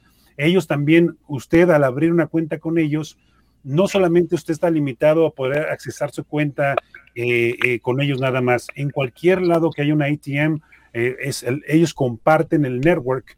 Y entonces ahí usted también pueda ir y, y, poder accesar a su cuenta. Ellos dicen que manejan también lo que es el acceso a capital, como algunos otros bancos, como préstamos para el negocio, préstamos para obtener un vehículo, inclusive hasta también para poder obtener un préstamo para comprarse una casa. Así es que ellos también pueden manejarlo de esta manera como una institución, financiera de servicio completo. Muy bien, perfecto. Conversando una vez más, mis, queridos amigos, con nuestra amiga Bernadette Bugarín, quien representa Canvas Credit Union, gracias a eh, la intervención y participación de nuestros amigos de la Cámara Hispana de Comercio. Última, última pregunta para nuestra amiga Bernadette. Uh, eh, we have a lot of Spanish speaking listeners, Bernadette. What account services can Canvas provide to them? Eh, le digo a la señora Bernadette que tenemos muchos oyentes que hablan en español. ¿Qué servicios de cuenta puede proporcionar Canvas a nuestra audiencia, la audiencia de radio? Qué bueno. Well, we offer all of our services to Spanish speaking members. We have bilingual staff in all of our branches, such as our phone service department, mortgages, business services in all of our branches. Um, members are now able to book appointments online or virtual meetings. And this is a wonderful option for those that don't have time or just feel more comfortable in their own home or offices. For business members that find it hard to leave but still need to get business done, this makes it very convenient. Our business development department, which I work in, can also set up times to meet with employees one on one and we are striving to stand shoulder to shoulder with our members and our SEGs. Muy bien. Dice que ofrecen, eh, nu- dice, ofrecemos nuestros servicios a miembros de habla hispana, contamos con personal bilingüe en todos nuestros departamentos, como nuestro departamento de atención telefónica, hipoteca, servicios empresariales y nuestras sucursales. Los miembros ahora también pueden reservar citas para reuniones virtuales o en línea. Esta es una opción maravillosa para aquellos que no tienen tiempo o sienten más cómodos en su propia casa o oficina. Para aquellos miembros comerciales que tienen dificultad para ir, pero aún, no, aún necesitan hacer negocios, esto lo hace muy conveniente. El departamento que tienen de desarrollo también comercial, en el trabajo también pueden establecer horarios virtuales para reunirse con los empleados uno a uno y también se esfuerzan de poder estar este, ahora sí que hombro a hombro con sus socios de esta gran comunidad de Colorado y de la también de la unión de crédito a la cual ellos representan, que es Canvas. Eh, ella también habla español, por cierto. ¿Nos podrías decir algo en español para que sepan que sí tenemos gente bilingüe en Canvas Credit Union? Gracias por todo. Por esta oportunidad a tenerme aquí en el radio y también en el, en el internet con todos. Um, regreso mucho. ¿Cómo no? Perfecto. Tu español es mejor que el de Jesús, mi querida Bernadette.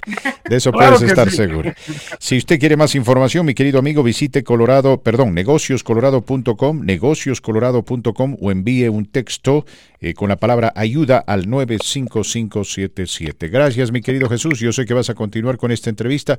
Gracias a nuestra invitada, a Bernadette, y estaremos en contacto mañana. Mis queridos amigos, tenemos que ir a una pausa. Después de la pausa continuamos con más. Escuchan este su programa comunitario, La Voz del Pueblo.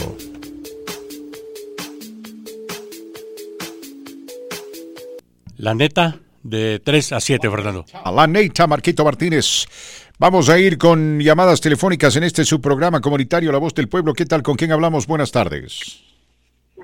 Buenas tardes, soy la señora Elvia García, no sé si se acuerda de mí. Si no me acuerdo, recuérdeme, por favor. Bueno, ¿vale? Sí. Es que quedó de regresarme la llamada, no sé si se recuerda que hablé creo el jueves por un teléfono que compré. Y el sábado se me cumple mi fecha de que lo puedo regresar. Oh, de que no le quieren devolver el teléfono, ¿verdad? Es que No le quieren devolver el teléfono que usted dio, sí, sí. ah, Está en mis notas. Como me llamó recientemente, eh, pues la puse un poquito atrás porque tengo que ayudar a otra gente. Pero bueno, ¿cuándo me dice que se le acaba esto? ¿El sábado? ¿Ha, vu- ha- ha vuelto a hablar usted con este hombre? ¿Ha vuelto a hablar usted con él? No, no, A ver, eh, no, no. ¿cómo se llama usted, señora? Elvia García, Ajá, su número telefónico eh, termina en 6 y 2, ¿verdad? Los cuatro últimos números de su teléfono son 7062, ¿correcto? sí, correcto. Muy bien, perfecto. Bueno, ya que se... Entonces le vamos a dar prioridad a usted porque el sábado se acaba el, el periodo de gracia. Perfecto, señor Elvia. La vamos a llamar entonces antes del sábado. De eso puede estar usted segura. La vamos a llamar antes del sábado para tratar de ayudarla a solucionar ese problema. Según la señora Elvia, para las personas que nos están sintonizando y no se acuerdan del problema, según ella, este, eh, le ofrecieron grandes ahorros en la compra de este nuevo teléfono, pero no es así. No es así, Marco Martínez. Entonces, Mm, eh, ella quiere que le devuelvan su teléfono antiguo, devolver este teléfono y cancelar el contrato. ¿Mm? Bueno, no, no caben. Mejor usted arregle eso. Mejor usted, Fernando. Eh, quiero que usted nos comente acerca de las sarcásticas declaraciones eh, de la administración Joe Biden en contra del presidente Andrés Manuel López Obrador, pero después continuamos con, después, perdón, eh, de esta llamada telefónica, si me permite Marquito Martínez, la línea de Hugo Sánchez. ¿Qué tal? ¿Con quién hablamos? Ah, sí, buenas tardes, ¿cómo están? ¿Cómo estás, mi querida Marisol? Bienvenida al programa. Oh, me da gusto saludarlos. Es que bueno que están bien. Estos días están variados, ¿verdad? Sí. Mire, les hablo porque para mí es bien importante que se haga lo más pronto posible una reforma policíaca, Ajá. porque la verdad, um, uno le está ten- pon- teme- temiendo a la policía, porque unos, no todos son muy agresivos y, y en México así empezó, le empezamos a tener miedo ahora, muchos no los respetan y espero no pase aquí. Empezando por sacar, tienen que sacar los, los, las manzanas podridas, porque no todas son manzanas podridas, las manzanas podridas o sea, los supremacistas blancos que están en la policía. Es lo primero que se tiene que hacer.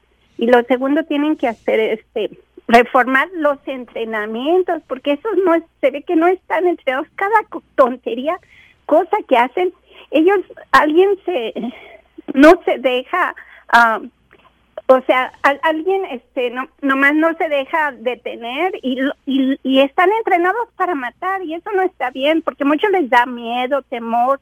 Ya ve la señora que le tuvo demencia, cómo la, la tiraron al suelo, le Sí. rompieron su brazo a la señora. Son cosas que, por ejemplo, a mí me cuesta entender, ¿no? Porque un oficial de policía no puede tener sentido común.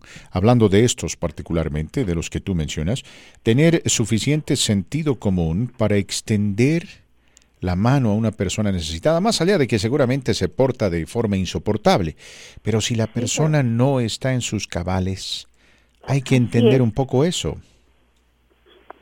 O como esos niños que tenía que entraron a la escuela con a- autismo como como la, la directora de directora de esos de ese de esa escuela permitió hablaron la policía en lugar de haber hablado a sus padres mandaron llamar a la policía sabe sabe cuánto qué traumado va a quedar ese niño autismo de autismo que tiene autismo porque fue la policía a la escuela no se tiene que reformar los tienen que entrenar con diferente tipo de gente y no y no es porque están entrenados a matar y eso no está bien porque por eso no los no no los respetan Muy bien, gracias mi querida Marisol, eh, gracias por tu participación y por tu sintonía. Apreciamos indudablemente el hecho de que estés en esa gran, gran, gran cadena de oyentes que tenemos a lo largo y ancho de este hermoso estado y fuera de este estado que nos siguen.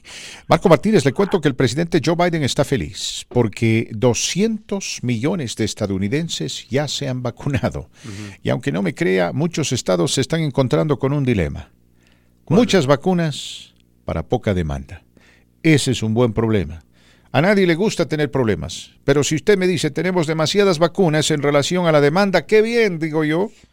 Me alegro mucho porque Ajá. prefiero tener más vacunas que más enfermos. Pues mándelas a países ah, Ojalá. no. como Centro Sudamérica o a la India. Mire, mire lo que está ocurriendo Lo, en la lo India. de la India es terrible. Más adelante le hablo de la India. Vamos con más llamadas. Marco Martínez. Adelante. Eh, ¿Qué tal? ¿Con quién hablamos en la voz del pueblo? Buenas tardes, don Ferni. Buenas tardes, Marquitos. ¿Cómo estás? Buenas tardes, buenas tardes. Buenas tardes, buenas tardes, buenas tardes, mi querido analfabeto diré, Carlitos. Ah, mire, por primera vez estoy de acuerdo con la señora que acaba de hablar y con Paulito, Fer. Esto es ah, algo de... Ahora no te voy a hablar de política de México. Sí. Van bien, las elecciones van muy, van muy bien con los candidatos de Morena y del PT. Van arriba, vieras el gentío cómo lo sigue. Eh, mira, este, eh, tiene toda la razón, mire, mira, Fer, este, hay un racismo y una desigualdad y una disparidad tremenda en contra de, de contra quién se van. Mira, cuando es blanquito y está matando a harta gente, hasta se cubren y los policías y, y lo y lo y ya que mató 10, 20 personas, ¿verdad? Eh, lo agarran al blanquito y le dan un manacito y te vamos a llevar con el juez y ay, también te voy a hablar del juez y no me quitas, mira. Eh, y le dicen y ya salen con esa jalada, ¿verdad? Que están enfermitos, o sea, allí en la cuando van al juez Ajá. o sea, le sacan que están enfermitos. Mira, me gustaría que se reformara también con los jueces, porque cuando pues eh, balacea un mexicano y como está bien cuerdo el mexicano, pues lo, lo dejan como una coladera, ¿ves? No le dan ni una oportunidad. Sí. Y yo no te estoy diciendo mentiras, si te estoy diciendo mentiras, dímelo. No, Eh, eh, ho- hoy, ahora no, hoy no nos estás diciendo mentiras, Carlitos. Hoy no. Eh, eh, sí, sí, porque pues no te estoy hablando pues, en- en por eso, de por eso. Hoy no estás mintiendo, Estás Carlitos. No te preocupes. derecha, tú, te estás Hoy, hoy, hoy no estás Mira, mintiendo, Carlitos. Carlitos, Este, tranquilízate. Hoy no estás mintiendo. No te preocupes.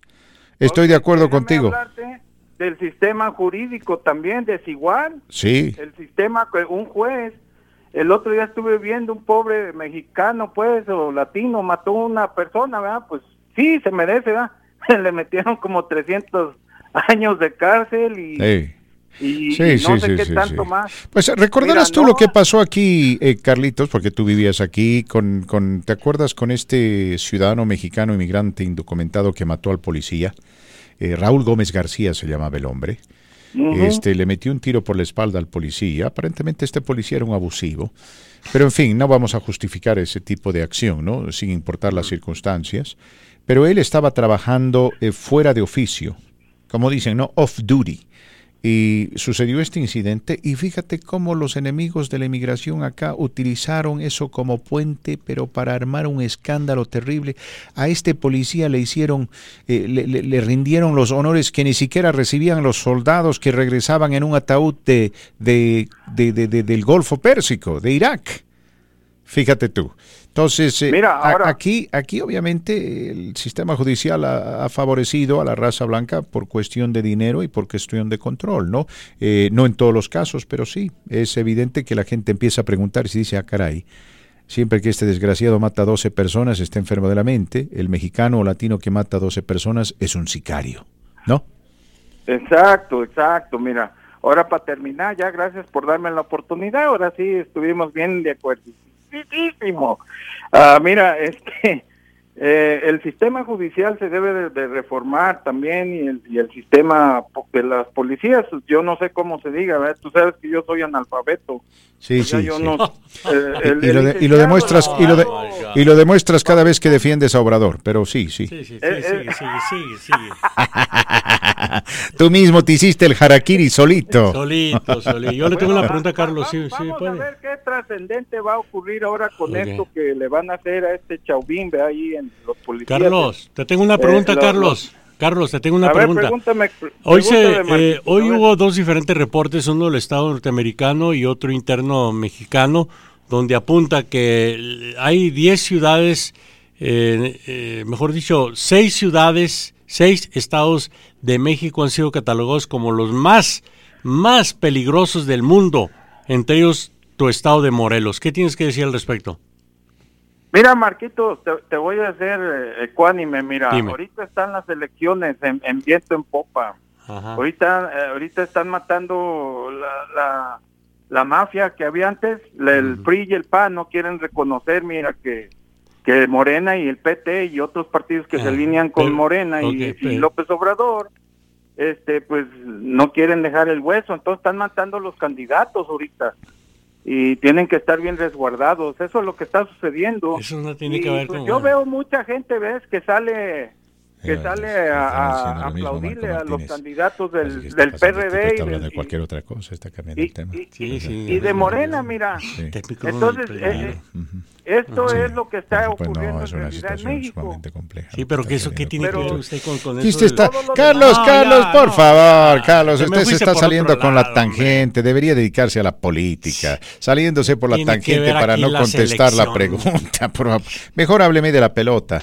Pero bueno, a ver, eh, esta, Uy. esto no le va a gustar a Carlitos. Pon- pon atención, y- Carlitos, y- y pon no le va a gustar a mucha gente, pero para- eh, me parece a mí un- una respuesta un poco sarcástica de parte del que gobierno estadounidense No van ligados. hacia sí, no van ligados, pero eh, hay un poco de sarcasmo. A ver, lea usted la nota porque Sí, gracias, Fernando. porque mi- mi- mis queridos amigos, Estados Unidos hoy rechazó de manera tangente la propuesta del presidente mexicano Andrés Manuel López Obrador de extender a Centroamérica el programa Sembrando Vida y vincularlo con un plan para permitir a los participantes solicitar la ciudadanía estadounidense. Pero adelante, Marco Sí, esto lo dijo en una sesión con funcionarios de la administración estadounidense para hablar sobre la cumbre climática a la que convocó el presidente Joe Biden y que arranca hoy jueves precisamente de forma virtual donde se les preguntó sobre esta propuesta de López Obrador diciendo que presentará durante su participación en la cumbre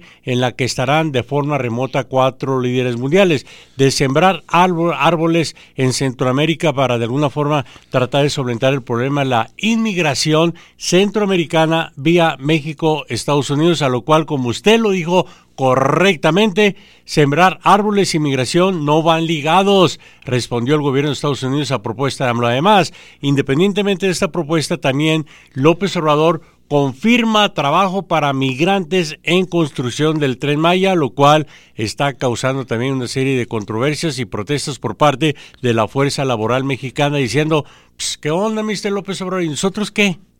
Y es que es que lo, que está. lo, lo que pasa es que México no puede no puede tomarse la libertad de ser tan generoso. eh, porque lamentablemente no hay trabajo, ¿no? Entonces eh, la obligación de un presidente, eh, sea quien sea, es cuidar de su gente primero, ¿no? Es la verdad, más allá de que exista un corazón noble o generoso de por medio. Mis amigos, les cuento que Ucrania se está preparando para la guerra contra Rusia. El eh, mafioso de Vladimir Putin envió tropas rusas a la frontera con Ucrania y están literalmente amasadas en la frontera. Estamos hablando de tanques, soldados, helicópteros, cañones y demás. Supuestamente lo hizo con el afán de, entre comillas, proteger a cualquier eh, ciudadano ucraniano que tenga raíces rusas y sea objeto de explotación o intimidación, ¿no? Una excusa más para querer retirar otro pedazo del territorio de Ucrania y anexárselo. Porque eso es lo que quiere Rusia, anexarse más territorio ucraniano, así como lo hicieron con Crimea, la península de Crimea. Ahora, los ucranianos no están ajenos a la guerra. Son, hay que decirlo, muy buenos soldados. Lo demostraron durante la Segunda Guerra Mundial. Y el presidente Zelensky, presidente de Ucrania, dijo algo interesante. Dice, estamos preparados para ir a la guerra. Ucrania no inicia guerras, pero sí las pelea y no bajamos los brazos hasta que el último hombre haya derramado sangre por este país. Básicamente le están enviando un mensaje a Rusia, mucho cuidado. Por ahí te metes en una caja de Pandora. Estados Unidos, a través de la administración Joe Biden, ha dejado bien en claro, sí, de que ayudará a Ucrania en todo el sentido de la palabra con armamentos, con tecnología y con inteligencia. Y así también lo hará la OTAN. En su momento le había dicho que el tío Vladimir está tratando de ver hasta dónde llega la firmeza de Joe Biden en contra de Rusia, después de haber disfrutado de cuatro años donde el presidente estadounidense, en este caso Donald Trump, le tenía miedo, se le postraba, y hacía poco o nada por enfrentarlo. Joe Biden calificó a Vladimir Putin de asesino y dijo que Estados Unidos está comprometido con Ucrania.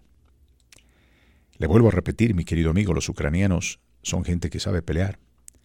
Si Estados Unidos y la OTAN ayudan a Ucrania con dinero, armamento, uniformes, comida, tecnología, inteligencia y demás, Marquito Martínez puede que los rusos estén repitiendo el mismo error que cometieron en 1979 cuando invadieron Afganistán. Se quedaron en Afganistán por 10 años y tuvieron que salirse con la cola entre las piernas, habiendo sido derrotados y humillados por los mujahideen, ¿no? En ese entonces, ayudados por Estados Unidos. Hoy en día cómo cambian las cosas, ¿no? Enemigos de Estados Unidos allá en Afganistán.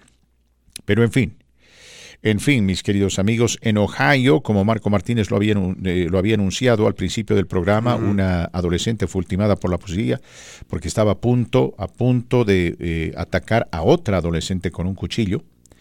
Es evidente que el oficial de policía hizo un esfuerzo enorme para evitar este incidente. Finalmente tuvo que apretar el gatillo.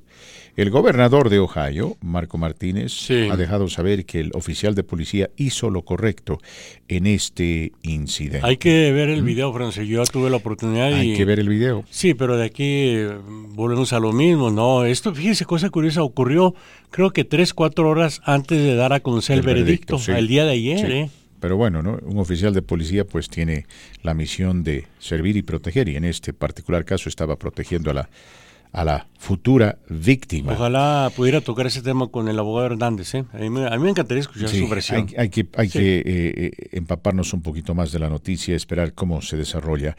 En la India, mis amigos, la gente se está muriendo, hay cadáveres en las calles, los hospitales están abarrotados, el COVID está sembrando una destrucción increíble y hasta el momento la India no sabe qué hacer, no tiene los medios para resolver esta crisis, tampoco está recibiendo ayuda exterior. Es una verdadera pena, pero la India está pasando por un azote singular del COVID similar a lo que está sucediendo en Brasil. Si usted es hombre o mujer de fe, por favor eleve una oración por la gente de la India y por ese país. Netflix, esta interesante plataforma que es sumamente exitosa, ¿estaríamos de acuerdo en eso, Marco Martínez? Sí. Netflix es sumamente Sí, exitosa. sí, ahora que ya lo conozco más. claro. Volvió a anunciar de que perdió dinero. Ya son cinco años consecutivos que va perdiendo dinero. Sí, cada año Netflix pierde dinero. Y esto ha hecho que sus acciones eh, caigan bastante. Sin embargo, qué irónico, ¿ah? Porque ha tenido un éxito enorme, eh, con muchas películas que han sido producidas, dirigidas y, y- exacto, impulsadas por Netflix como ningún otro estudio. Y lo único que la gente que está invirtiendo en Netflix y que sigue invirtiendo está esperando, Marco Martínez, es de que esto cambie, de que ¿Lo eventualmente... de la pandemia? No, no, no, de que eventualmente Oh, se dé la vuelta a la esquina, porque en este momento los gastos son mayores a las ganancias. Es que mucho artista falta de trabajo, digo, mucho actor o actriz, etcétera, se ha refugiado en Netflix, Fernando Sergio. Nuestro amigo el Y- Doberman nos ajá. escribe un texto y dice, sí, Fernando, hablando de Netflix, próximo documental de Netflix, Patti Natividad. Y la verdad, él dice Natividad. Oh, ok, disculpa. el Doberman dice Doberman. Natividad. Yo no puedo cambiar lo que el Doberman Sorry, escribe. Doberman, I'm sorry. Dice Patti Natividad, entre comillas. ¿No? Hablando, dice, del COVID, su origen, la vacuna y el plan macabro de las elites. Véalo muy pronto en Netflix. Gracias, mi querido Doberman. es, es algo similar a lo de YouTube, donde mucho artista, eh, hablando especialmente del artista latino, mexicano, etcétera, se ha refugiado en, en YouTube también, Fernando Sergio, sobre todo el mexicano, ¿eh? porque ya hoy en día todos tienen su canal seria, ¿no? De cocina o de consejos. Algunos han tenido Buena idea para éxito, usted. o algunos no. No, Buena idea no, para usted. no, Marquito, tenemos que ir a la pausa. Al regresar de la pausa en la recta final del programa le voy a contar cómo el fútbol se ha convertido en el tema del día en Inglaterra, un país muy futbolero. Pero claro, hay aquí una subcorriente política. Y luego Marco Martínez nos, estará- nos estará contando lo que sucedió en Michoacán. Sí, Le sí. habíamos dicho, mi querido Es amigo. algo interesante de analizar, Fernando. ¿no? ¿eh? Eh, Habíamos dicho y muchas veces de que la policía y el ejército en México deberían utilizar, deberían aprovechar la tecnología. Adivine qué. Parece que alguien nos escuchó, pero no. Sole verde. Abre la puerta. Le llega el olor sabroso, así, ese pozolito verde estilo Guanajuato. Y luego lo reciban con esta música. Dicen que las palmas aplauden. Otro mundo, Fernando Sergio. A eso yo me refería en ese segmento de amor, Fernando Sergio. El calor hogareño. El calorcito de una compañera, Fernando Sergio. Con este clima, Fernando Sergio. Y luego después de disfrutar de el sabroso pozole verde con mucho repollo y mucho limón, bailar esta canción con su parejita, Fernando Sergio. Ay, no, por favor, Fernando Sergio. Eso es amor. Don, lo que sí no es amor es lo que está ocurriendo en Michoacán, Fernando Sergio. Y de aquí, a mí en lo personal me encantaría que usted le diera seguimiento el día de mañana, porque es un tema muy amplio de analizar con profundidad debido a la gravedad del asunto de lo ocurrido de acuerdo a el secretario de Seguridad Pública de Michoacán. Se informa que hoy miércoles hay indicios de que los ataques a policías estatales en el municipio de Aguililla, Michoacán, fueron con drones cargados con explosivos C4. De confirmarse, el titular de la Secretaría de Seguridad Pública señala que ese tipo de atentados son considerados como actos terroristas por las características y el uso de ese tipo de explosivos. Eso, mi querido Carlitos, aunque tú le des vuelta al asunto, muchas preguntas que te se hagan, se te hagan, no tiene nada que ver con ataques a políticos que son tiempos electorales. Es otra de tus mentiras, Carlitos, porque la gravedad del asunto en México es mucho más seria de lo que usted, amiga, amigo, reescucha, se puede imaginar. Yo esto lo categorizaría como ataque terrorista, Fernando Serio, no es usted. Aquí el Doberman dice, tengo un apodo para el Carlitos, vende patria. Ah, no, no lleguemos No, a ese no, extremo, por favor, Doberman. es- es no lleguemos a ese extremo y cepíllate los dientes. 55 minutos después de la hora en Inglaterra, el primer ministro de ese país, Boris Johnson, se metió de pleno en la discusión, en el debate asociado con la Superliga y, entre otras cosas, prometió defender a los fanáticos del fútbol. No le tomó ni 24 horas para enviar el primer tuit y dejar saber que su gobierno se opondría tenazmente a la Superliga, que como ustedes eh, saben, mis amigos, virtualmente colapsó luego de que los seis equipos de la Premier, seis equipos de Inglaterra, que eran miembros de esta Superliga, decidieron separarse de la misma. Lo interesante de todo esto es que las críticas han llovido sobre Boris Johnson, no precisamente por defender al aficionado, al fanático, al hincha inglés, sino porque dicen que él nunca había demostrado tanta premura, tanta pasión, tanto interés en, entre comillas, defender a la gente como ahora. Es decir, hicieron una comparación directa con su conducta durante la crisis del coronavirus. Y recordemos que en un principio Boris Johnson actuaba de la misma manera que Donald Trump, en no darle importancia a la pandemia del coronavirus. o sea, que no le pegó. básicamente andan diciendo, exacto, tiene usted razón, le pegó casi se muere y luego abrió los ojos, pero andan diciendo que lo de Boris es neta y totalmente político, porque el fútbol manda en Inglaterra. Mm. Eh, yo- Es pasión de millones en ese país. Monetario no diría, no sería verdad. No, no monetario, político. Quiere quedar bien con la fanaticada, ¿no? Ah, bueno, Para bueno. que en el momento de votar digan Boris, Boris, Boris nos defendió. Si es así, lo bueno es que... Pero ya está confirmado que desaparece ese proyecto o no.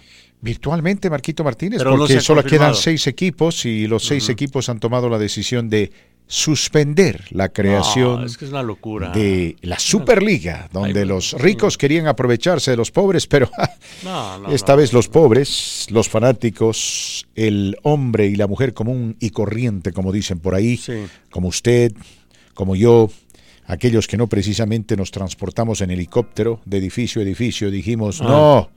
Oiga. Y estos multimillonarios no pudieron ganarnos la pulseada, Marco Martínez. Sí. Por eso el fútbol es el rey y señor de los deportes. A- a- ayer, ah, estando en casa con mi chavito, Adrián, eh, no sé qué me ocurrió que... No sé qué pasó. eh, estábamos viendo un juego de los Rockies. Nomás para a ver qué, qué, qué- te entender No, el no- juego. no les falte el respeto a nuestros amigos beisbolistas. Recuerde No, que no, uno de los espéreme. mejores oyentes que tenemos es Shannon Man, Espéreme. batedo- Y- y dije- bateador ambidiestro. Le dije, mijo, vamos a ver un poco los Rockies. A ver, vamos a ver, ¿por, por qué le llaman el, el- ¿Cómo le dicen el deporte, rey de los deportes?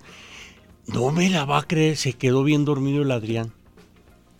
Hasta roncó, Sí. lo que mi hijo nunca, fíjese. Take me out to the ball game. I'd like to take a nap. Mi hijo, mi hijo, wake up, mi hijo, despierte. Se levantó pero enojado. No me vuelvas a poner ese, esa cosa que... No digo lo demás. Sorry, mijo. Pero, Pero bueno, es una prueba de que No- sí duerme. nosotros sí aprovechamos, duerme, ¿eh? nosotros aprovechamos este momento para enviar un saludo muy respetuoso a todos nuestros amigos, Sí. aquellos que, su- que escuchan este programa y que gustan precisamente del béisbol, particularmente a nuestro amigo Shanoman. Ah, Él se eh. destaca como bateador Alfredo. ambidiestro. Alfredo es... los Alfredo también es ambidiestro. Alfredo Abad, no, él es... uf, ¿Ah? uf. Switch hitter. Pues no sé qué será, pero... Y no sé- tiene nada que ver con la llamada de Damián, por si acaso. No. Con permiso.